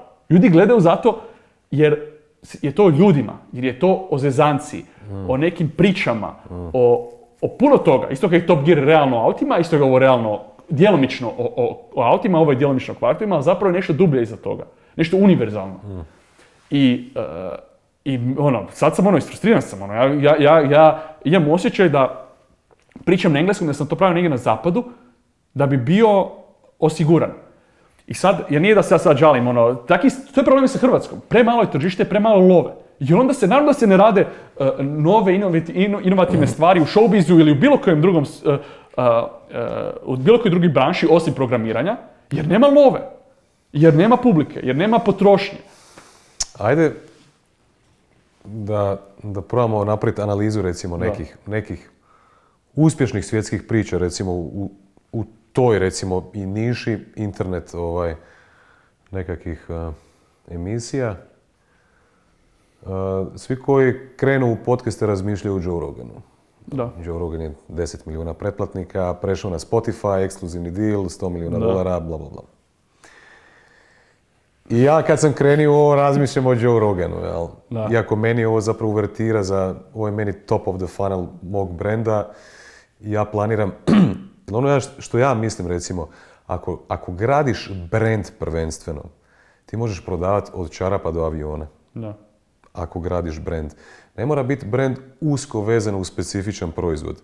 Recimo primjer ti je Virgin od Richarda Bransona. Da. On ima firme u razno raznim industrijama, razno raznim nišama. Ali da se vratimo na Joe Rogana, recimo koji je bliži, bliži tebi i, i toj, toj u sličnoj recimo niši. E, ja ti mislim da on ni približno ne bi ostvario ovakav uspjeh da on nije bio muha koja se popela na leđa slona. A šta ti hoću reći? E, on je igrom slučaja upao u UFC, ne znam da li znaš šta je UFC. Da, znam, znam dosta o Joe Roganu, tako da pratim sve što E, ok. Da. E, on je ušao u UFC kad je UFC bio u počecima. Braća Fertita su kupili taj brand koji je bio na, u ponoru. E, ulupali su 300 i nešto, 400 milijuna dolara. Super dokumentarac kogod, zani, kogod zanima biznis, ono nek pogleda. E, I godinama su oni ulagali te novce, isto ovako su bili frustrirani kao ti možda u ovom trenutku, iako su strašno puno novac- novaca uložili, znači oni su imali novce, ti sad u ovom trenutku nemaš te silne novce da bi to napravio. I on ti jednostavno uleti u tu priču neku koja je doživjela takvu ekspanziju globalnu, gdje je on ko jedna muha na leđi tog slona dobio, dobio svoju nevjerovatnu publiku. I on je kroz, kao komentator, koji je voljen komentator, u- gdje su super e, strastveni fanovi tog sporta i tog brenda UFC, e, on je jednostavno našao tu svoju publiku i kroz to se širio i njegov podcast i onda naravno ponovno i taj njegov osnovni posao kao UFC komentatora, pa kasnije i njegova stand-up e, karijera je doživjela jedan, jedan vrhunac.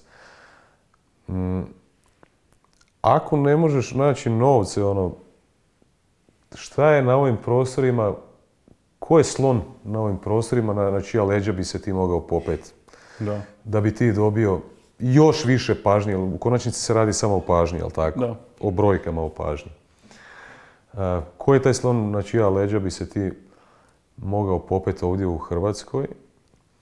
Ili ko je to recimo na nekakvoj evropskoj ili, ili svjetskoj sceni? Da, ne znam, da, da li, da li ti vidiš recimo njegov uspjeh na taj način. Znači, on, on doslovce nije, ku- dolara, dolara nije ulagao u svoj podcast.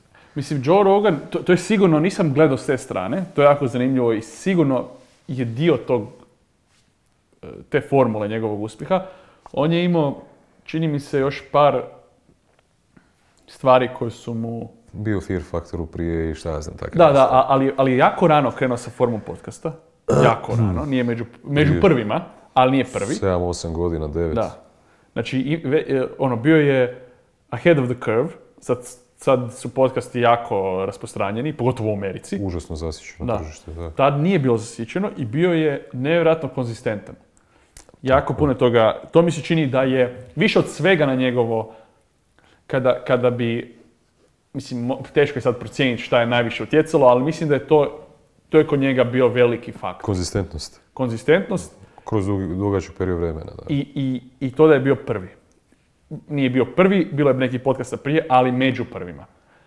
Uh, ali da, sad, kad gledajući to kod nas, shvaćam zakaj investitori lupaju u, u, u programere i u, i u software, jer je software ne- nije, nije fizički produkt, nemaš tvornice, lako je kasnije kapitalizirati njemu. I isto je jako sad hot i, i od aplikacija do, do, do svega živog što sad programeri u Hrvatskoj rade. I to je super, ali meni je čudno da to ne postoji, čini mi se na europskoj razini. Zašto, zašto oni ne bi, na primjer, ne znam, ne znam da li si čuo za All Gas No Breaks Nisam čuo. jedan genijalni YouTube serijal ko, ko- tri lika rade kratke dokumentarce o skupinama u Americi. I sad to zvuči sad jako čudno, ali moraš pogledati. To je većinom, to je jako smiješno i zanimljivo napravljeno i prikazuje neki dio Amerike koji inače ne vidiš. I oni su dobili investiciju od nekoga koji je u njih vjerovao. U taj projekt kad su oni njemu pičali. A ja imam osjećaj da to ne postoji kod, kod nas. Ti imaš televizije koje te žele u, u svoj, svoj ekosustav ufurat i koje su realno nisu u, u toku sa suvremenim svijetom, osim možda nekih izuzetaka, sad kreću se u to bacat. Ali, sad sam se malo pogubio, ali fali mi, ono, žao mi je da, da se ta kultura ozbiljnih investicija u kreativu ne dešava. Deša, imamo Havc koji samo lupa u, u- u- televizijske programe i filmove i, mis- i koji očito nema nikakvu ideju šta se dešava sa, sa, sa suvremenom formom. Mislim, sad, sad, sad da za- zaokružim. Znači, meni, kad ja gledam idealno šta bi se meni desilo, meni treba neko ko dijeli moju viziju da se od toga može napraviti svjetski brand. I da e, mi vjeruje sa dovoljno resursa i sa dovoljno vremena. Daj mi dve godine, daj mi budžet da mogu formi- oformiti tim i napravit ću čuda. To da sam vani bi se desilo instant. U Hrvatskoj zbog malog tržišta, najvjerojatnije samo zbog malog tržišta, ali možda su tu neke stvari mentaliteta i slično, se to ne dešava. I realno, da ja nisam totalni luđak, ja bi prestao raditi. I da nemam neki osjećaj e, nužde i, i, i, i, i kako da kažem, Sad se skužio zašto si u ovoj emisiji koja se zove Lud. e, baš. Uh, I i e, nekako osjećaj odgovornosti da to završim. Serijal, da ne mogu ga samo stat radit, moram ipak, moram imati neku završetak kvart priča, kvart priča Zagreb. E, ja bi od, odavno odustao. I ja toliko vjerujem u taj projekt i, i, i sad radim na tome da ga poguram na viši nivo i na regionalnu pa globalnu scenu. Znaš kako ja to vidim? Jel se sjećaš svog puta od Zagreba do mora? Znaš kad si rekao... Sve okej? Znaš kad si rekao da nikad ne bi odustao. Da. Ja mislim da si ti toliko lud da nikad nećeš odustati ni od ovoga. Pa ja se nadam ovaj- da me neće a ovaj... znaš šta, ima, ima jedan super koncept koji se zove compound effect. Ne znam jesi ikad čuo za to. Einstein je rekao da je tu u matematici ovaj, i u prirodi najjača sila koja postoji. Što znači ti si sad krenio s nečim i sad to traje skoro šest godina recimo. Ti vježbaš taj nekakav skill. I sad se to ono gradi, to ti je onaj Fibonacci sequence, ako znaš šta je Fibonacci sequence. Imaš nulu, pa imaš jedinicu, pa onda jedinicu, pa dva, pa dva, pa četiri. Mhm. d, d, d, d. Isto kao, isto kao kamata. Zašto, zašto banke tako lijepo žive od kamata? Zato što Da. nije ti isto bilo 100 kuna na računu ili 110 kuna na računu, pa sad tih 8% više nije isto na 100 kuna ili na 102 kune, pa onda opet i kamata na Da. kamatu ide i tako dalje. I to je zapravo priča s ovim što ti sada radiš. Ovaj, događa se taj compound efekt. Ti si sad možda došao na 100.000 pogleda, 150.000, 200.000 pogleda. Onda eksponencija, eks- eksponencijalno će to rasti i ti ćeš doći do tog sponzora i onda ćeš doći do još jačeg sponzora poslije toga i to će se zavrtiti na neku suludu razinu. Pa ja Ali se samo je poanta ustrajat još dalje. Ali ja kad slušam tebe, kad ti pričaš koji ti strast imaš u sebi oko toga, to, to, je, to, je, to, je, to je to. Pa da, ja, ja kažem ljudima, sad kad sam neki relativni uspjeh doživio, najbitnije od svega je ne odustati. Znači, doslovno. Znači, to je, naj, to je doslovno najbitnija stvar. Sve drugo je sekundarno. Tako. Ne odustati. E, tako je vada sa svime u životu, i sa ljubavi i sa poslom. Ali znaš kako, recimo, u, o- u ovoj tvojoj priči, mene, ja nisam znao dok te sad, dok nisam krenio pričati s tobom, nisam znao da ti imaš globalnu viziju. A, skužio sam ja kroz, kroz vide koje sam gledao, ovaj, te, koje si ti radio, skužio sam ja da tu iza tebe čuči ipak neki malo ozbiljniji frajer koji promišlja o stvarima na jedan drugačiji način. Da. Ovaj, I sad kad si mi rekao da, da je tvoja vizija globalna i kroz sve ovo što sam vidio do sada o tebi i što sad slušam ovdje s tobom, ja mislim da ti imaš jebene, jebene šanse da to napraviš. Pa hvala ti, drago mi je to Jebene, čuti. jebene šanse. e, drago mi je to čut. Mi imamo kompleks manje vrijednosti prema zapadu pogotovo, a zapravo bez nekog razloga. Ja kad sam bio, bio sam dva puta u Americi i oba puta su mi ostalo ono kao, čekaj kaj, kao, stari moj, pa mi smo tu vukovi za njih. Vukovi. Naravno da ima, ima, nekih, ima nekih džepova u Americi, ono Silicon Valley i, i, i, i vjerno LA što se tiče showbiza, di ekstremni talent i ekstremni trud se dešava, ali realno jedino što nas koči je jezik. Jedino. Hvala Bogu ja znam engleski. I onda si gledam, pa kad sam već u tome, onda vada idem, idem all in. Idem all in i kada, i kad ja sad pogledam, to će zvučiti kao da serem po hrvatskoj estradi, uh, ja sam upoznao, upoznao sam nekakve svoje, uh, kako se to kaže na hrvatskom, peer, kako se to kaže? Uh, Ljude iz svoje razine, recimo. Da. da, iz nekog... um, sad hrvatski reč fali, ali, ali znate što kužimo. Da. kužimo, ja kužim isto. Znaš, upoznao sam uh, sve ljude koji, se, koji su u nekom doticaju s time što ja radim. I imam osjećaj da sam im već ravan u nekim segmentima. A imam osjećaj da im ne bi trebao biti ravan. Što se nekih tiče, imam osjećaj da sam iza njih. Neću nikog navoditi. I, I onda mi si misli, pa stari moj, pa nije ovo vrhunac. Pa nemam, još sam relativno mlad, ono, sad, sad je vrijeme da idem gristi da pokažem ko sam. To je isti, sličan, budi mi se slično kao kad sam počeo raditi sa, sa 23 godine uh, YouTube uh, vide, imao sam, a sad ćete svi vidjeti. Pogotovo kad sam čuo te negativne, ono, sad ćete vi vidjeti. I vidjeli su na neki način. Kad sam, ono, postao YouTuber živim od toga. Ali sad gledam ono, ok, sad ćete vi vidjeti. Sad kreće, sad i, i taj, pokušavam ne izgubiti to, znaš, pokušavam ono, idemo a, malo, malo opet zapaliti taj ego. Znaš šta, znaš šta mi je jako bitno, prosti, prekinuo sam te, Reci. nadam se da ćeš misao moći nastaviti. Šta mi je jako bitno u ovom trenutku, sad si rekao da si 29 godina. I ovaj, i kad budeš Zagreba u te 30. dođeš do 35. i 40. sad vidit ćemo kako će priče se nastaviti dalje. A, I neki ljudi kad krenu se te godine nizad, malo ih uhvati strah. Joj, možda sam bio premlad, možda je to samo san, sanjario sam, nema tu ničega praktičnog. I onda, znaš, malo dižeš, dižeš ručnu i gledaš čim bi se mogao baviti šta je realno, šta je praktično. Pa ono, dobio sam obitelj, pa ovo, pa ono i takve neke stvari.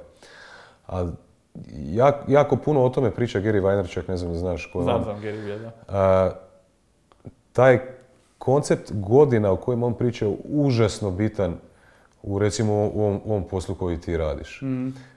On, on kaže zapravo da, da čovjek koji je u 60-ima i dalje po njemu ako će živjeti 100 godina, što se očekuje recimo u, u generacijama u kojima smo ja i ti koje, Da. koje dolaze u te godine, znači imaš još 40 godina ispred sebe. Mhm. Ili ti u 29. Ono, nisi ni krenio živjeti. Ono. Znači, sve je pitanje percepcije.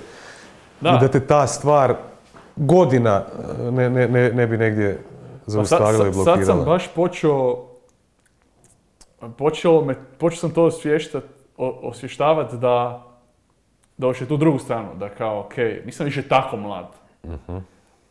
Moram, kao sad, sad su, sad su te ono, idemo, taj, idemo sad sprint, kuš, idemo sad, sad, uh, All in.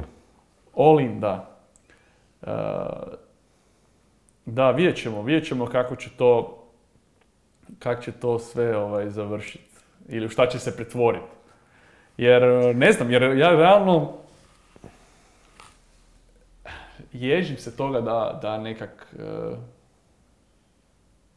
da odustanem, to mi je, to mi je strašno. Svi ćemo pratiti. Da, Ako ništa drugo je. da, nadam se. Daj mi reci, pošto je ovaj, da malo napravimo neku, ovaj, onako segway neki, Mm. Pošto je jako, jako bitan dio ovog podcasta rad na sebi. Mm. Jel imaš ti nekakve načine kako radiš na sebi možda? Ovaj, da li čitaš? a, da li meditiraš možda? Da li, ne znam, Pa i- kroz, kroz tijelo vježbu vidio sam da ti je trening bitan ili takve neke stvari. Pa e, čitam i treniram, meditiram, ne meditiram, znači to je jedina, i probao sam medi- meditirati, ali nije me to nikako, nikad uzelo kao neke.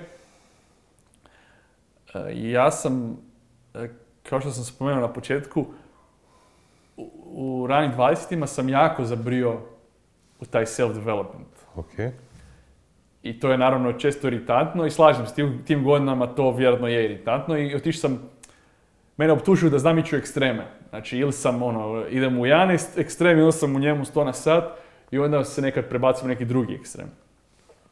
Tako da sam uh, prošao te neke intenzivne uh, faze gdje sam, gdje mi je fokus bio na nekom unapređenju.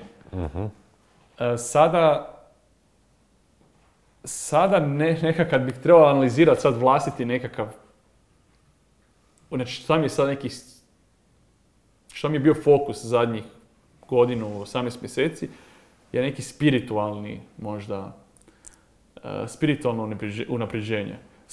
A sad se to u zadnjih par mjeseci, kad se, se možda sad ponovno shiftalo na neki kao poslovno, poslovni, neka, sa, nekog, sa neke poslovne strane. Ka- ja sam, pu- puno sam čitao, sad zadnje vrijeme manje čitam, moram priznat, nažalost. E, nemam, mislim, izgovor je kao da nemam vremena, ali realno je sam stvar prioriteta. E, to kad bi me neko, kad pričam sa, sa, sa mlađom ekipom, znaš, u ranim 20 imaju u srednjoj školi, svi su isti.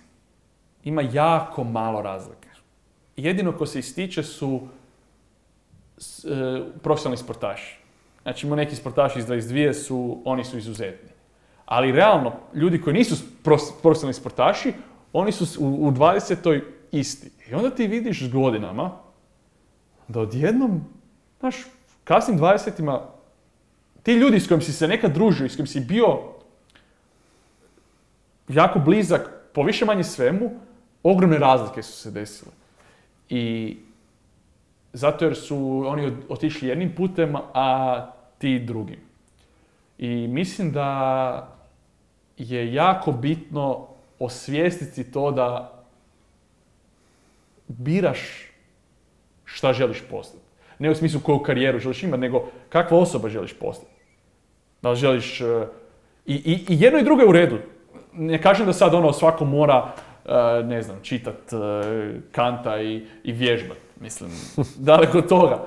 Samo je bitno da, da, da, da budeš, da ne, ne spavaš.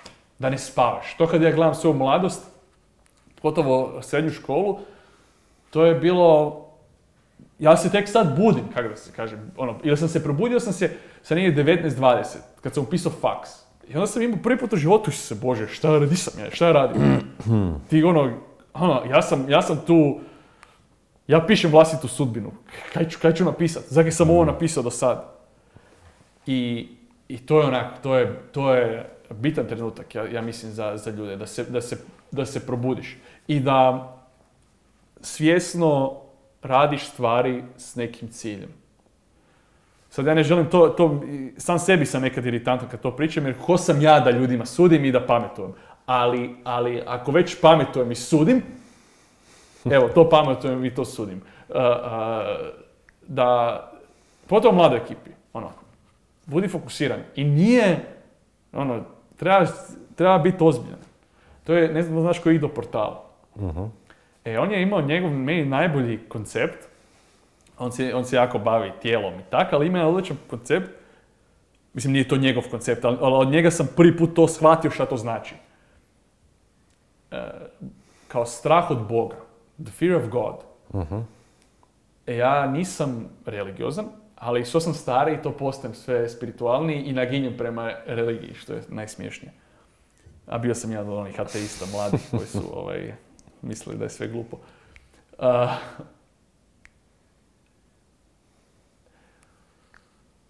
Kroz Fear of God što je rekao bio. Poanta te, te ideje da, to je slično ono sad radim full circle što mi je Nona pričala. Bog uvijek gleda. Bog uvijek gleda. Ništa nije šala. I ništa nije iz zajebancije. Čak ni zajebancija. Kad ti zezaš sa frendovima, ti se zezaš sa frendovima. Ali nema ono na pola. To, to ja, ja to prepoznam u ljudima. Imam ljude bliske sebi koji kao e, iz nekog straha ne žele nešto napraviti u potpunosti. I onda to umanje. Ha, to je, ma to se ja samo zezam. Ha, to je samo za mene. Stari moj, nije to samo za tebe. Super mi je termin half pregnant. Da, e. Kad Ili ono, you can't be half a gangster. Kužiš. Stari Da, moj, da. ti si all in. Bog stalno gleda. Sam si ti zajebavaj. Kužiš. Nema, nema, nema ništa nije e, proba. I, i, i, i naravno, to su sad malo, e, e, tu ima nijansi u tom kon- konceptu. Znači, ali, ali mislim da će ljudi shvatiti koja, koja je poanta iza toga. I ja sam relativno mlad, kažem, u ranim 20 Ja sam imao, naj, moja najproduktivnija godina je 22, kad sam imao 22. Radovi iz te godine praktički niko nije vidio. Ali to je bila godina kad sam ja, ja sam sa 22 uh, ozbiljno počeo ozbiljno shvaćat svoj život na neki način. I, i to mi, te- ti koncepti mi se stalno vrte u glavi, da uh, ne, ono, ne, treba živjet sa Namjerom. sa namjerom, da, i sa, i sa, i sa to suludo zvučalo, sa strahopoštovanjem prema samom sebi i prema Bogu, ako vjeruješ u Boga. Ali treba živjeti kod Bog postoji, kod da te gleda. Nema zajebancije. Nema na pola. To kad ja čujem neko, kad neko kaže ono, uh, uh, to, to, uh, točno prepoznaš, prepoznaš strah. Kad neko govori, ja to radim za sebe. Stremo, nemoj to raditi za sebe. Naravno da ti to radiš za sebe, svako radi za sebe. Ali nemoj si tako racionalizirati manjak nekog, nekog ozbiljnog poteza. I, i, i, jer, jer kradeš sam sebe. I kradeš ovaj život koji si dobio na kraju dana. I kradeš Boga, to je ta ideja. Da, t- sad ne znam kako sam uopće došao na to. Ali to je ovo samo unapređenje. Ne znam, meni ovo, ovo mi zaslužuje standing ovation, evo te, ono. Dobro, drago, možda će neko ovo potaknuti. bravo, bravo. Uh, tako da, da self-development je bio... Ima, problem je kad to ima dosta negativnu konotaciju. Zapravo. Pogotovo kad ga zoveš self-help. Da, pogotovo kad zoveš self-help, da. da. Ok. A iako je nam ništa, ne bi se to trebalo bježati od ono, to, toga. To Da, to je riječ ko riječ i sad uvriježena je taka i to je to. I... uh, svakako svatko, pogotovo mladi ljudi, trebaju ozbiljno shvaćati i shvaćati da, da ima razlike u onome ko radi na sebi i ko ne radi. Ogromne. To se ne vidi s tada. To se ne vidi sa 17, 18, 19, 20 godina. To se vidi s 30 godina. I vidi, bome se vidi. Ovo je bilo prejeveno. Predobro. Ovaj, ok, ajde rekao, rekao si, meni, meni je to užasno bitan dio mog života. I, I to je ona, znači ovaj brand ima tri osnovne, osnovne vrijednosti. Prva je vrijednost razvoj ili rast. Individua, jel? A, druga vrijednost je autentičnost.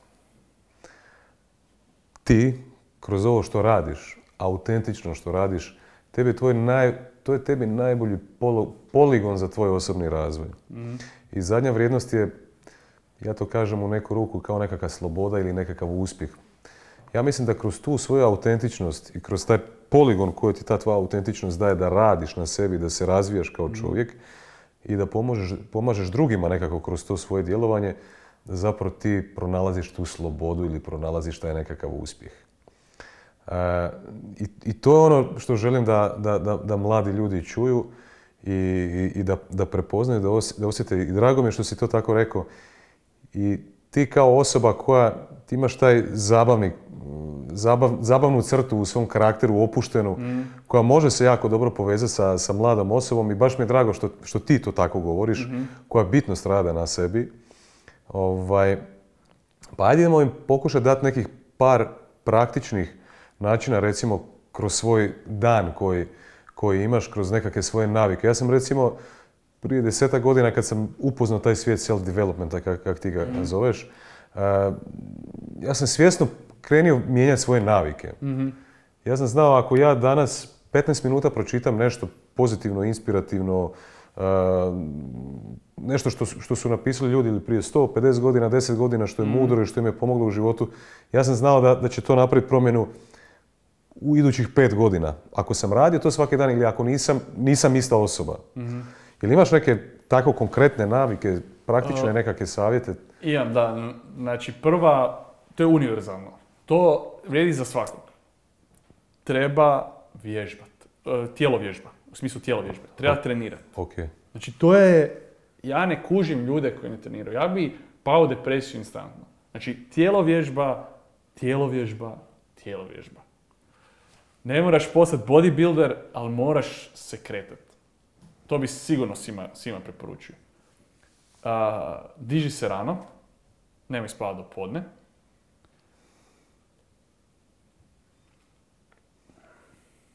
Rekao je možda čitanje, ali, to čak i nije toliko krucijalno.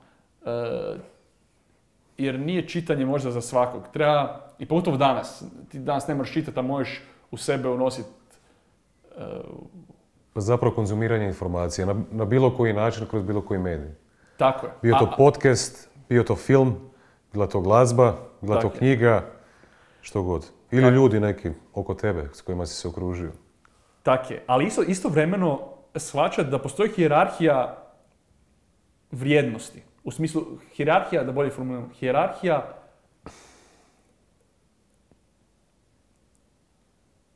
vrijednog sadržaja ili kvalitetnog sadržaja. Znači Ok. nije isto ako ti slušaš uh, Call Her Daddy podcast, koji je poznati ženski podcast koji priča o seksu, ili ako slušaš uh, Lex Friedmana kad, kad priča o, o, s bilo kim o nečemu.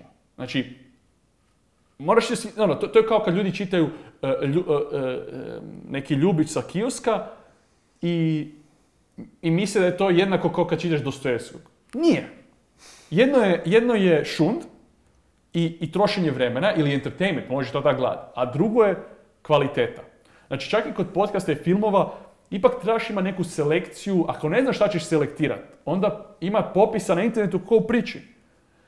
I onda s vremenom akumuliraš znanje i formiraš nekakvu višu rezoluciju toga šta je dobro, što nije. I, I tako da treba obratiti paž- pažnju, to, to je bitno, na šta, troši, na, šta, na, šta obraćaš pažnju. Znači, ne, nemoj si, nemoj si uh, uh, isprat mozak misleći da ti sad radiš neki self-development zato slušaš Joe Rogana kak priča s nekim. u nekim, podcast, neki podcasti jesu takvi. Tako je. Ali treba, treba svjesno odlučiti šta ćeš, na šta ćeš potrošiti tih svojih dva sata. Uh, od, sad razmišljam ko- koje bi još, i, i treba, treba aktivno raditi da, da smanjiš vlastitu, vlastiti cinizam. Znači, ciničnost je ono, to treba izbaciti, to nikad ne pomaže. Sarkazam da. I ok, nekad U kojem, smislu, u kojem smislu misliš cinizam? uh, u, u smislu da, da interpretiraš stvari na a priori negativan način, da umanjuješ vrijednost nečega ili da odbijaš shvatiti vrijednost nečega. Znači, naravno da treba biti kritičan i treba biti i, sarkazam je u redu i možeš ti biti ciničan u nekoj provokaciji. To je isto što, što ljudima kažem. Neka... e, e, e, ozbiljni ljudi nisu nisu crno-bijeli. Naravno da postoji neki spektar, ono, treba sve uzi, s- ti u istovremeno moraš u glavi imati više suprotnih mišljenja o kojima razmišljaš. Ne smiješ ko skovca, sad, ha, isto ovo što ja govorim, ne smijem biti ciničan, ne smijem biti ciničan. Mislim, treba to se gledat, a- ali, ali kad reći bojamo sa širokim kistom i, i, pokušavamo neku jednostavnu sliku i neka jednostavna pravila postaviti, ja bih stavio jedno tih pravila. Jer ja vidim cinizam, pogotovo kod nas, na svakom koraku. To ne pomaže na kraju, te- na kraju dana e, ni tebi samom, pogotovo tebi samom. E, I da, pa, da ljudi paze kaj jedu. Znači to, ono, nemoj, nemoj baš šopat s šećerom I šta piju? i šta pije, da, da, samo voda. Ne, ne, ne treba samo voda, ali, ali ono, to su neke zdravo razumske stvari. Ono. Probudi se rano, vježbaj, nemoj jest ogromne količine šećera e, i, i, ove, Konzumiraj kvalitetnu informaciju Tako nekakvu. i, nemoj, i nemoj biti ogorčen i ciničan. Da, i aktivno razmišljaš o tome.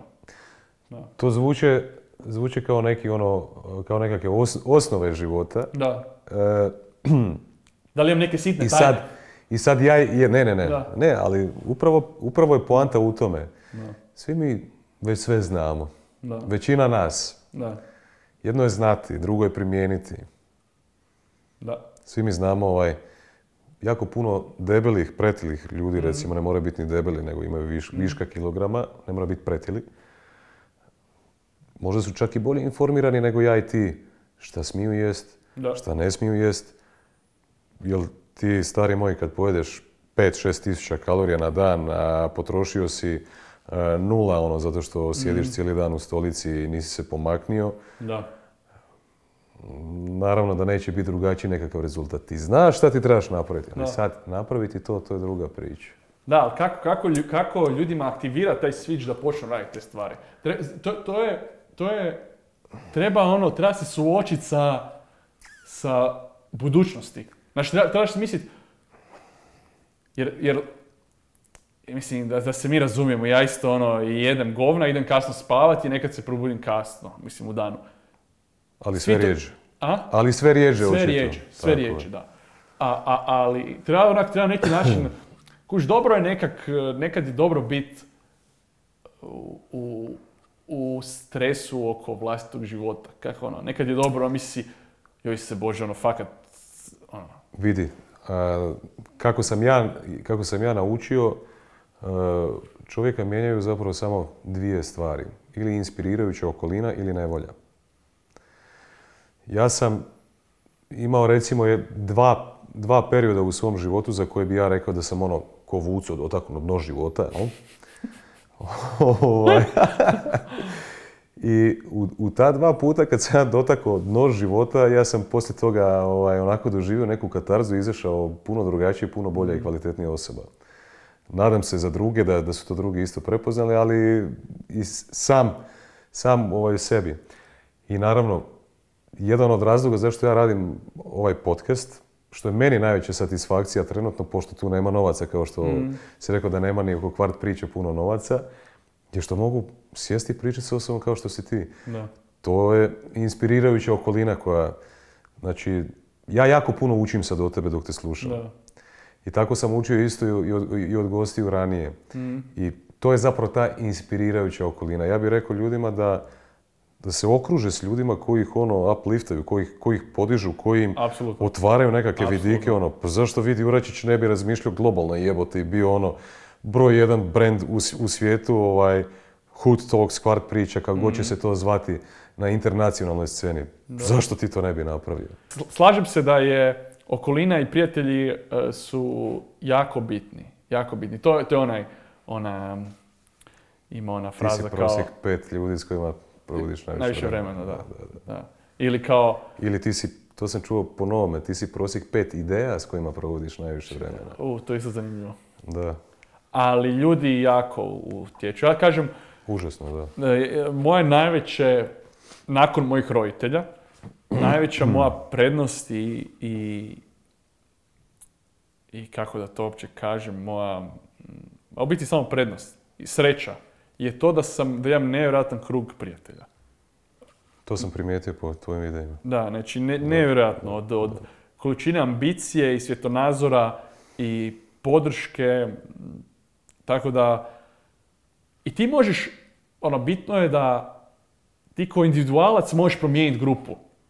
To ja mislim da, da, da ljudi treba ono, nekad, nekad, nekad si ti taj katalizator da ta grupa se promijeni. Mhm. A nekad možda samo moraš promijeniti frendove. Jer ti ako si okružen sa, sa negativnim ljudima, ne čak spram tebe negativnim, tu, tu, se ne, tu nije problem, nego uh, spram društva ili drugih, sad do neko vidi bilo koga, Marko Vuletić, gle on koji to idiot. Meni je Marko super. Za njega sam uzeo primjer da ga neko hejta. Ne, ne znam, znaš, ko Marko Vuletić nije pitao, jedan youtuber. I tako za druge ljude. Onda, kad, si ti u takvom okruženju, ti ne možeš napraviti korak naprijed. Jer ti, ti, ti, ti- tvoja duša zna da, zna da si onda ti licemjeran. Jer ne možeš ti jednom napraviti neki korak naprijed ako si ti okružen ljudima i, sa, i, sa, i ti sam sereš po drugima. Uzeo sam to kao primjer. I to je, to je, to je ono crabs in a bucket. Kuš, ako si ti u takvom okruženju, ako si ti u tej raku u, u, u kanti i želiš izaći van, drugi će te povući dole. Ovo si lijepo rekao. Kužiš, i to je, e, e, to okruženje apsolutno krucijalno. Ja ću za uvijek, znači nakon, mislim, moji starci, ja sam imao sreće, ono, baš sam se rodio e, u nisam mogao boljem okruženju i onda, lju- mislim, ali onda smo se mi kao grupa ljudi, ja nisam ih, u- neke sam upoznao u osnovne, neke na faksu, nekak smo se pronašli i hvala Bogu svima ide dobro i, i to je na- najveća podrška. Znaš što je zanimljivo kod tebe? E, ja ti recimo, čuješ ti neke ljude da, da govore o nekakvim globalnim razinama i nekim brutalnim am- ambicijama i snovima, E, ali vrlo brzo ti uspiješ uočiti da se tu radi, ja to zovem American Idol sindrom. Ono, misliš da znaš pjevat, staneš ispred publike, a ono svi bu, jel? A, I onda prepoznaš s druge strane ono što je pravi fit. Osoba koja ima toliko visoke ambicije, toliko visoko sanja i vidiš da tu ima suštine, da tu ima materije, da ima podloge za tako nešto. I opet, bez obzira što si ti recimo takva osoba gdje, gdje, gdje postoji platforma, gdje postoji podloga i postoji taj veliki san, a, bez obzira na sve to treba, znači, bit, treba postojati to neodustajanje i čini mi se da, da kad proučavam te nekakve velike e, priče uspjeha, da je, da je potrebna doza sreće za tako Da, nešto apsolutno. ali čini mi se da nekog će sreća zadesiti rano i dobro će mu doći. Nekoga će sreća zadesiti kasno. Mislim, to je onaj mim sa čončikom koji Da, kopa zlato i Odustane. stao je zadnjih metara ono, i vratio se nazad. Da. A neko je nastavio dalje. Nekom je zlato na 10 metara ili, ili na 5 godina, nekom je na 25 godina. ono. Nikad ne znaš. I, Da, i nikad, to je, nikad. i, to je trik. Ono. To je ovaj, je trik. e, baš sam slušao Jordan Petersona, priča, on uvijek priča o, o Kain i Abelu Da, da, da, toj priči onda kaže kako je Kain, e, on, on je opravdano bio ogorčen. On je radio sve što je trebao raditi i Bog ga ga je u biti uvijek kaznio. Mm. Ili mu nije dao ono što bi očekivao da za, ono dobi. Mm. Ali kao poanta te priče, to je slično s ovime što ti kažeš, na neki način, unatoč tome što ti se još kao nije posrećilo, ili ti se još nije vratilo, ispravna stvar je i dalje orati i kopati. Mm. A ne odustati i postati ogorčen. Što je nekako, uh, uh, sad sam samo povezao, baš sam jučer slušao to pa me ovo podsjetilo kad si ti pričao. Mm. A, a taj element sreće je, mislim, e, ne, ne treba se, ne treba se opterećivati time jer možeš izluditi. I na neki način, svi smo sretni na neki način. Svako je relativno us, u usporedbi sa nekim drugim u boljoj poziciji. U usporedbi sa nekim drugim u lošijoj. Naravno, da ti, to ti je, to, to- takve usporedbe su, ako, ih, ako stvarno udubiš se u to, možeš poluditi. Ili postati ogorčen. Slušaj, slušaj sad moju, moju, moju priču sa početkom podcasta. Da. Uh, na- nadam se da si čuo za, za podcast Tom Bilju. Impact Theory. Uh, Impact Theory, samo se kako... A, jesam, jesam, jesam, jesam. Da, trebao sam povezati ime sa licem. I sad, recimo, On je isto napravio njegova, priču. njegova, njegova priča, tema tog podcasta je oko self-developmenta, recimo. Da. Meni je self-development, ali malo ću ja širiti, viš da sam isto malo Mhm. išao i šire. A, I meni je, kad sam ja krenio raditi ovo, kad sam se išao doseliti ovdje u Zagreb, ja dok sam ti putovao ovdje, išao sam tu često na sastanke u ovu firmu, ovaj, ja sam ti gledao, ovaj aerodrom, pošto onaj u Osijeku je krnji nikakav, Mhm. ko neki portal gdje će meni ljudi dolaziti ovdje iz svijeta, ja ću ići kod njih. Mhm. Ali do ljudi koji su ono, krem de la krem u industriji u kojoj ja želim biti. Mhm. Znači ja, moja vizija da ću, da ću ja s njima sjediti ovako s tobom, da će oni biti moji prijatelji, da ćemo se mi družiti, da ćemo mi na globalnoj razini razmišljati o tome kako to još dodatno unaprijediti. Mhm. Ovaj, I sad da se vratim na ovu sreću nazad. I napravim drugi ili treći podcast. Još s tim dečkom nisam objavio podcast. E, Dečko živi u Los Angelesu. I na kraju ja vidim njega da on je kod Tom Biljua u onom njegovom, njegovom Impact Theory University. Odem, prošle godine sam bio mjesec dana u Americi. Bio sam u Los Angelesu, ne znam, tjedan dana. I ja se njemu javim, idemo se upoznati, jer smo se samo upoznali preko podcasta bili, ono, jel, remote kao. I oni su ti imali tamo taj, od Tom Biljua, taj Impact Theory kao neki mastermind. Aha. I, ja, I on ti mene pozove, jel ti hoćeš doći na taj mastermind. Ja sam ti došao tamo i upoznao sam dečka koji radi sav editing za Tom Biljua i za njegovu ženu, koji je isto dio tog masterminda. Upoznao sam dečka koji im je ono chief za, za marketing. Mm. Kužiš, Nevjerojatno. ti sam ja neki Vinko ono iz Osijeka, jebote, pa sad ovdje u Zagrebu i sad tamo neki Tom Bilju frajer je stvorio firmu koja vrijedi milijarde dolara. Da. I počeo raditi ovaj posao i postoji taj neki ludi portal da mene spoji s njim. Da, da. Jedno poznanstvo. Ne možeš vjerovati. Da, je, je. Život je nepredvidiv, užasno. Da. Da. Sam trebaš, jebi ga, zato si ti došao tu, pokrenuo si to. Trebao si, pokre- trebao si ti to započeti i onda se počinje otvarati vrata. Ajde malo, e, prije nego, nego što dođemo do kraja, malo da se još vratimo na Ameriku. E, U jednom tom videu sam čuo da, da ti je možda vizija, ideja otići tamo. Jel ti i dalje to drži? I šta bi rekao, ok, Amerika, znamo svi što je Amerika, da kažeš zašto bi tamo htio otići i da mi malo usporediš njihov, recimo, mentalitet sa hrvatskim.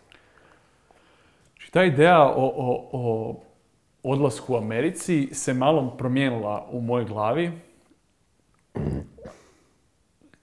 E, i htio bi, htio bi otići, htio bi, to je povezano s tim, s, tom, s tim planom za nekim globalnim projektima i globalnom, globalnim poslom.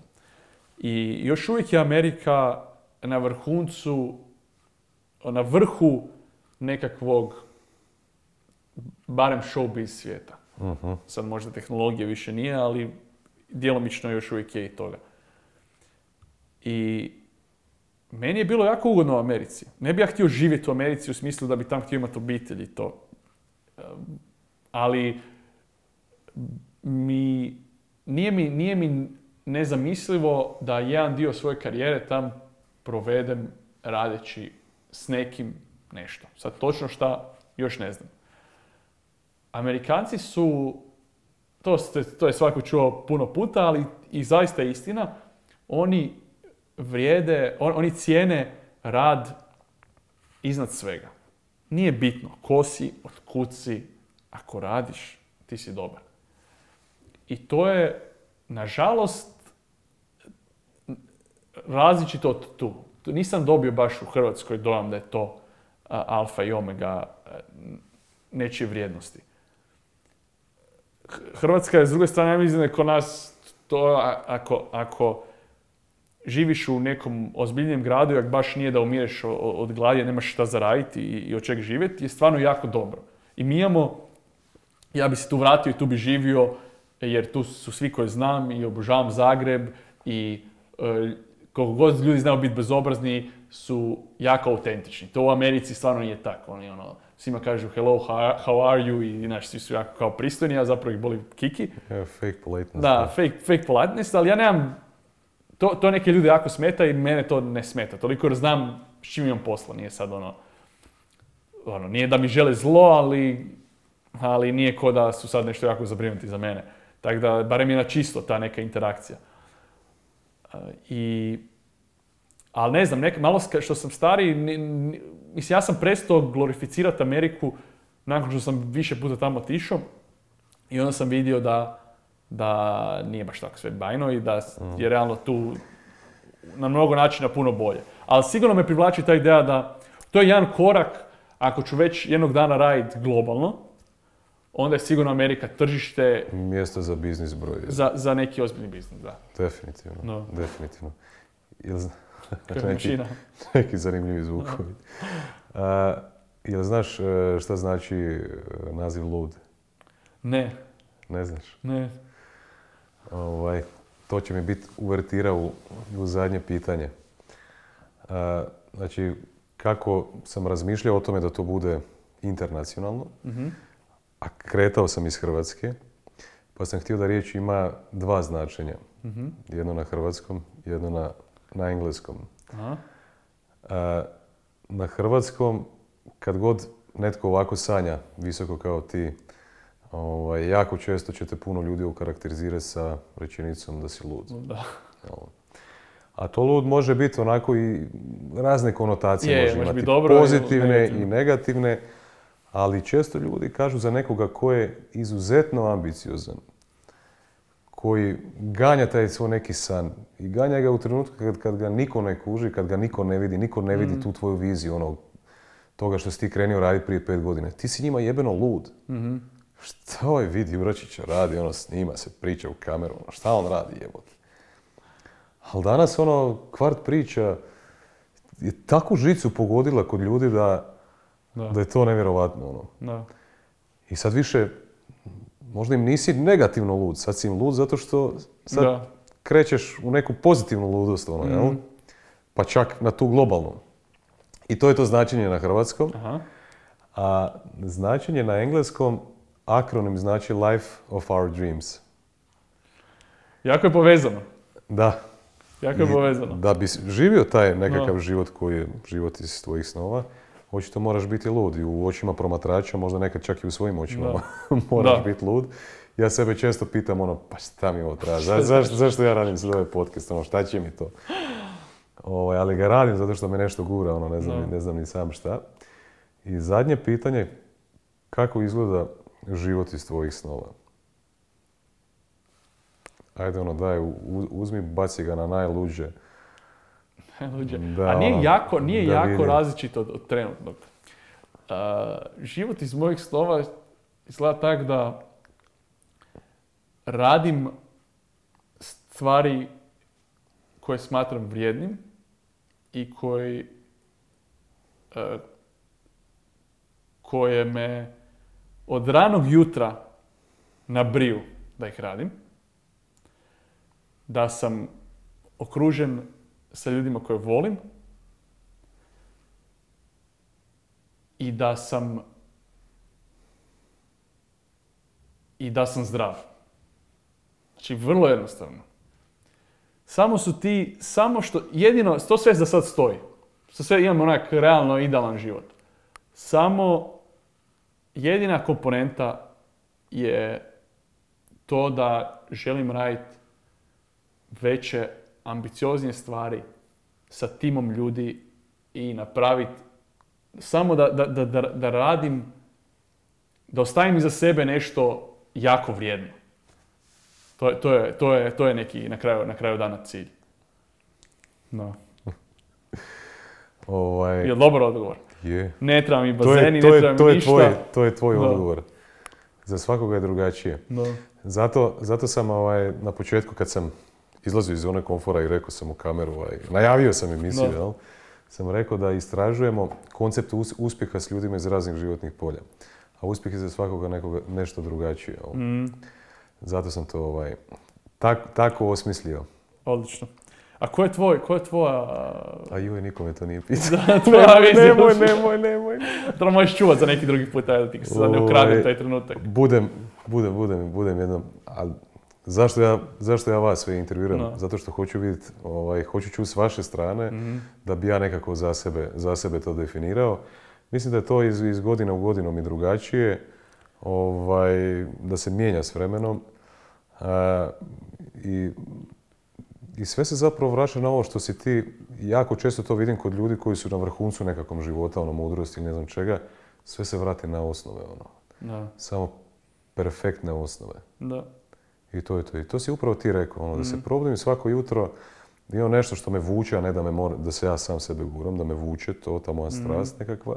Da sam okružen s ljudima koje volim, koji mene vole, koji me podržavaju, uz koje rastem i da sam zdrav. Da. A ono, to Pa je. ono, Više. osnova, ali perfektna osnova koja čini genijalan život. Jedan, Da. E, hvala ti. Ma niš, hvala tebi, bilo mi je predobro. Ovo je, ovo je, ovaj, super mi je bilo. Ne, Super meni mi je bilo. baš jako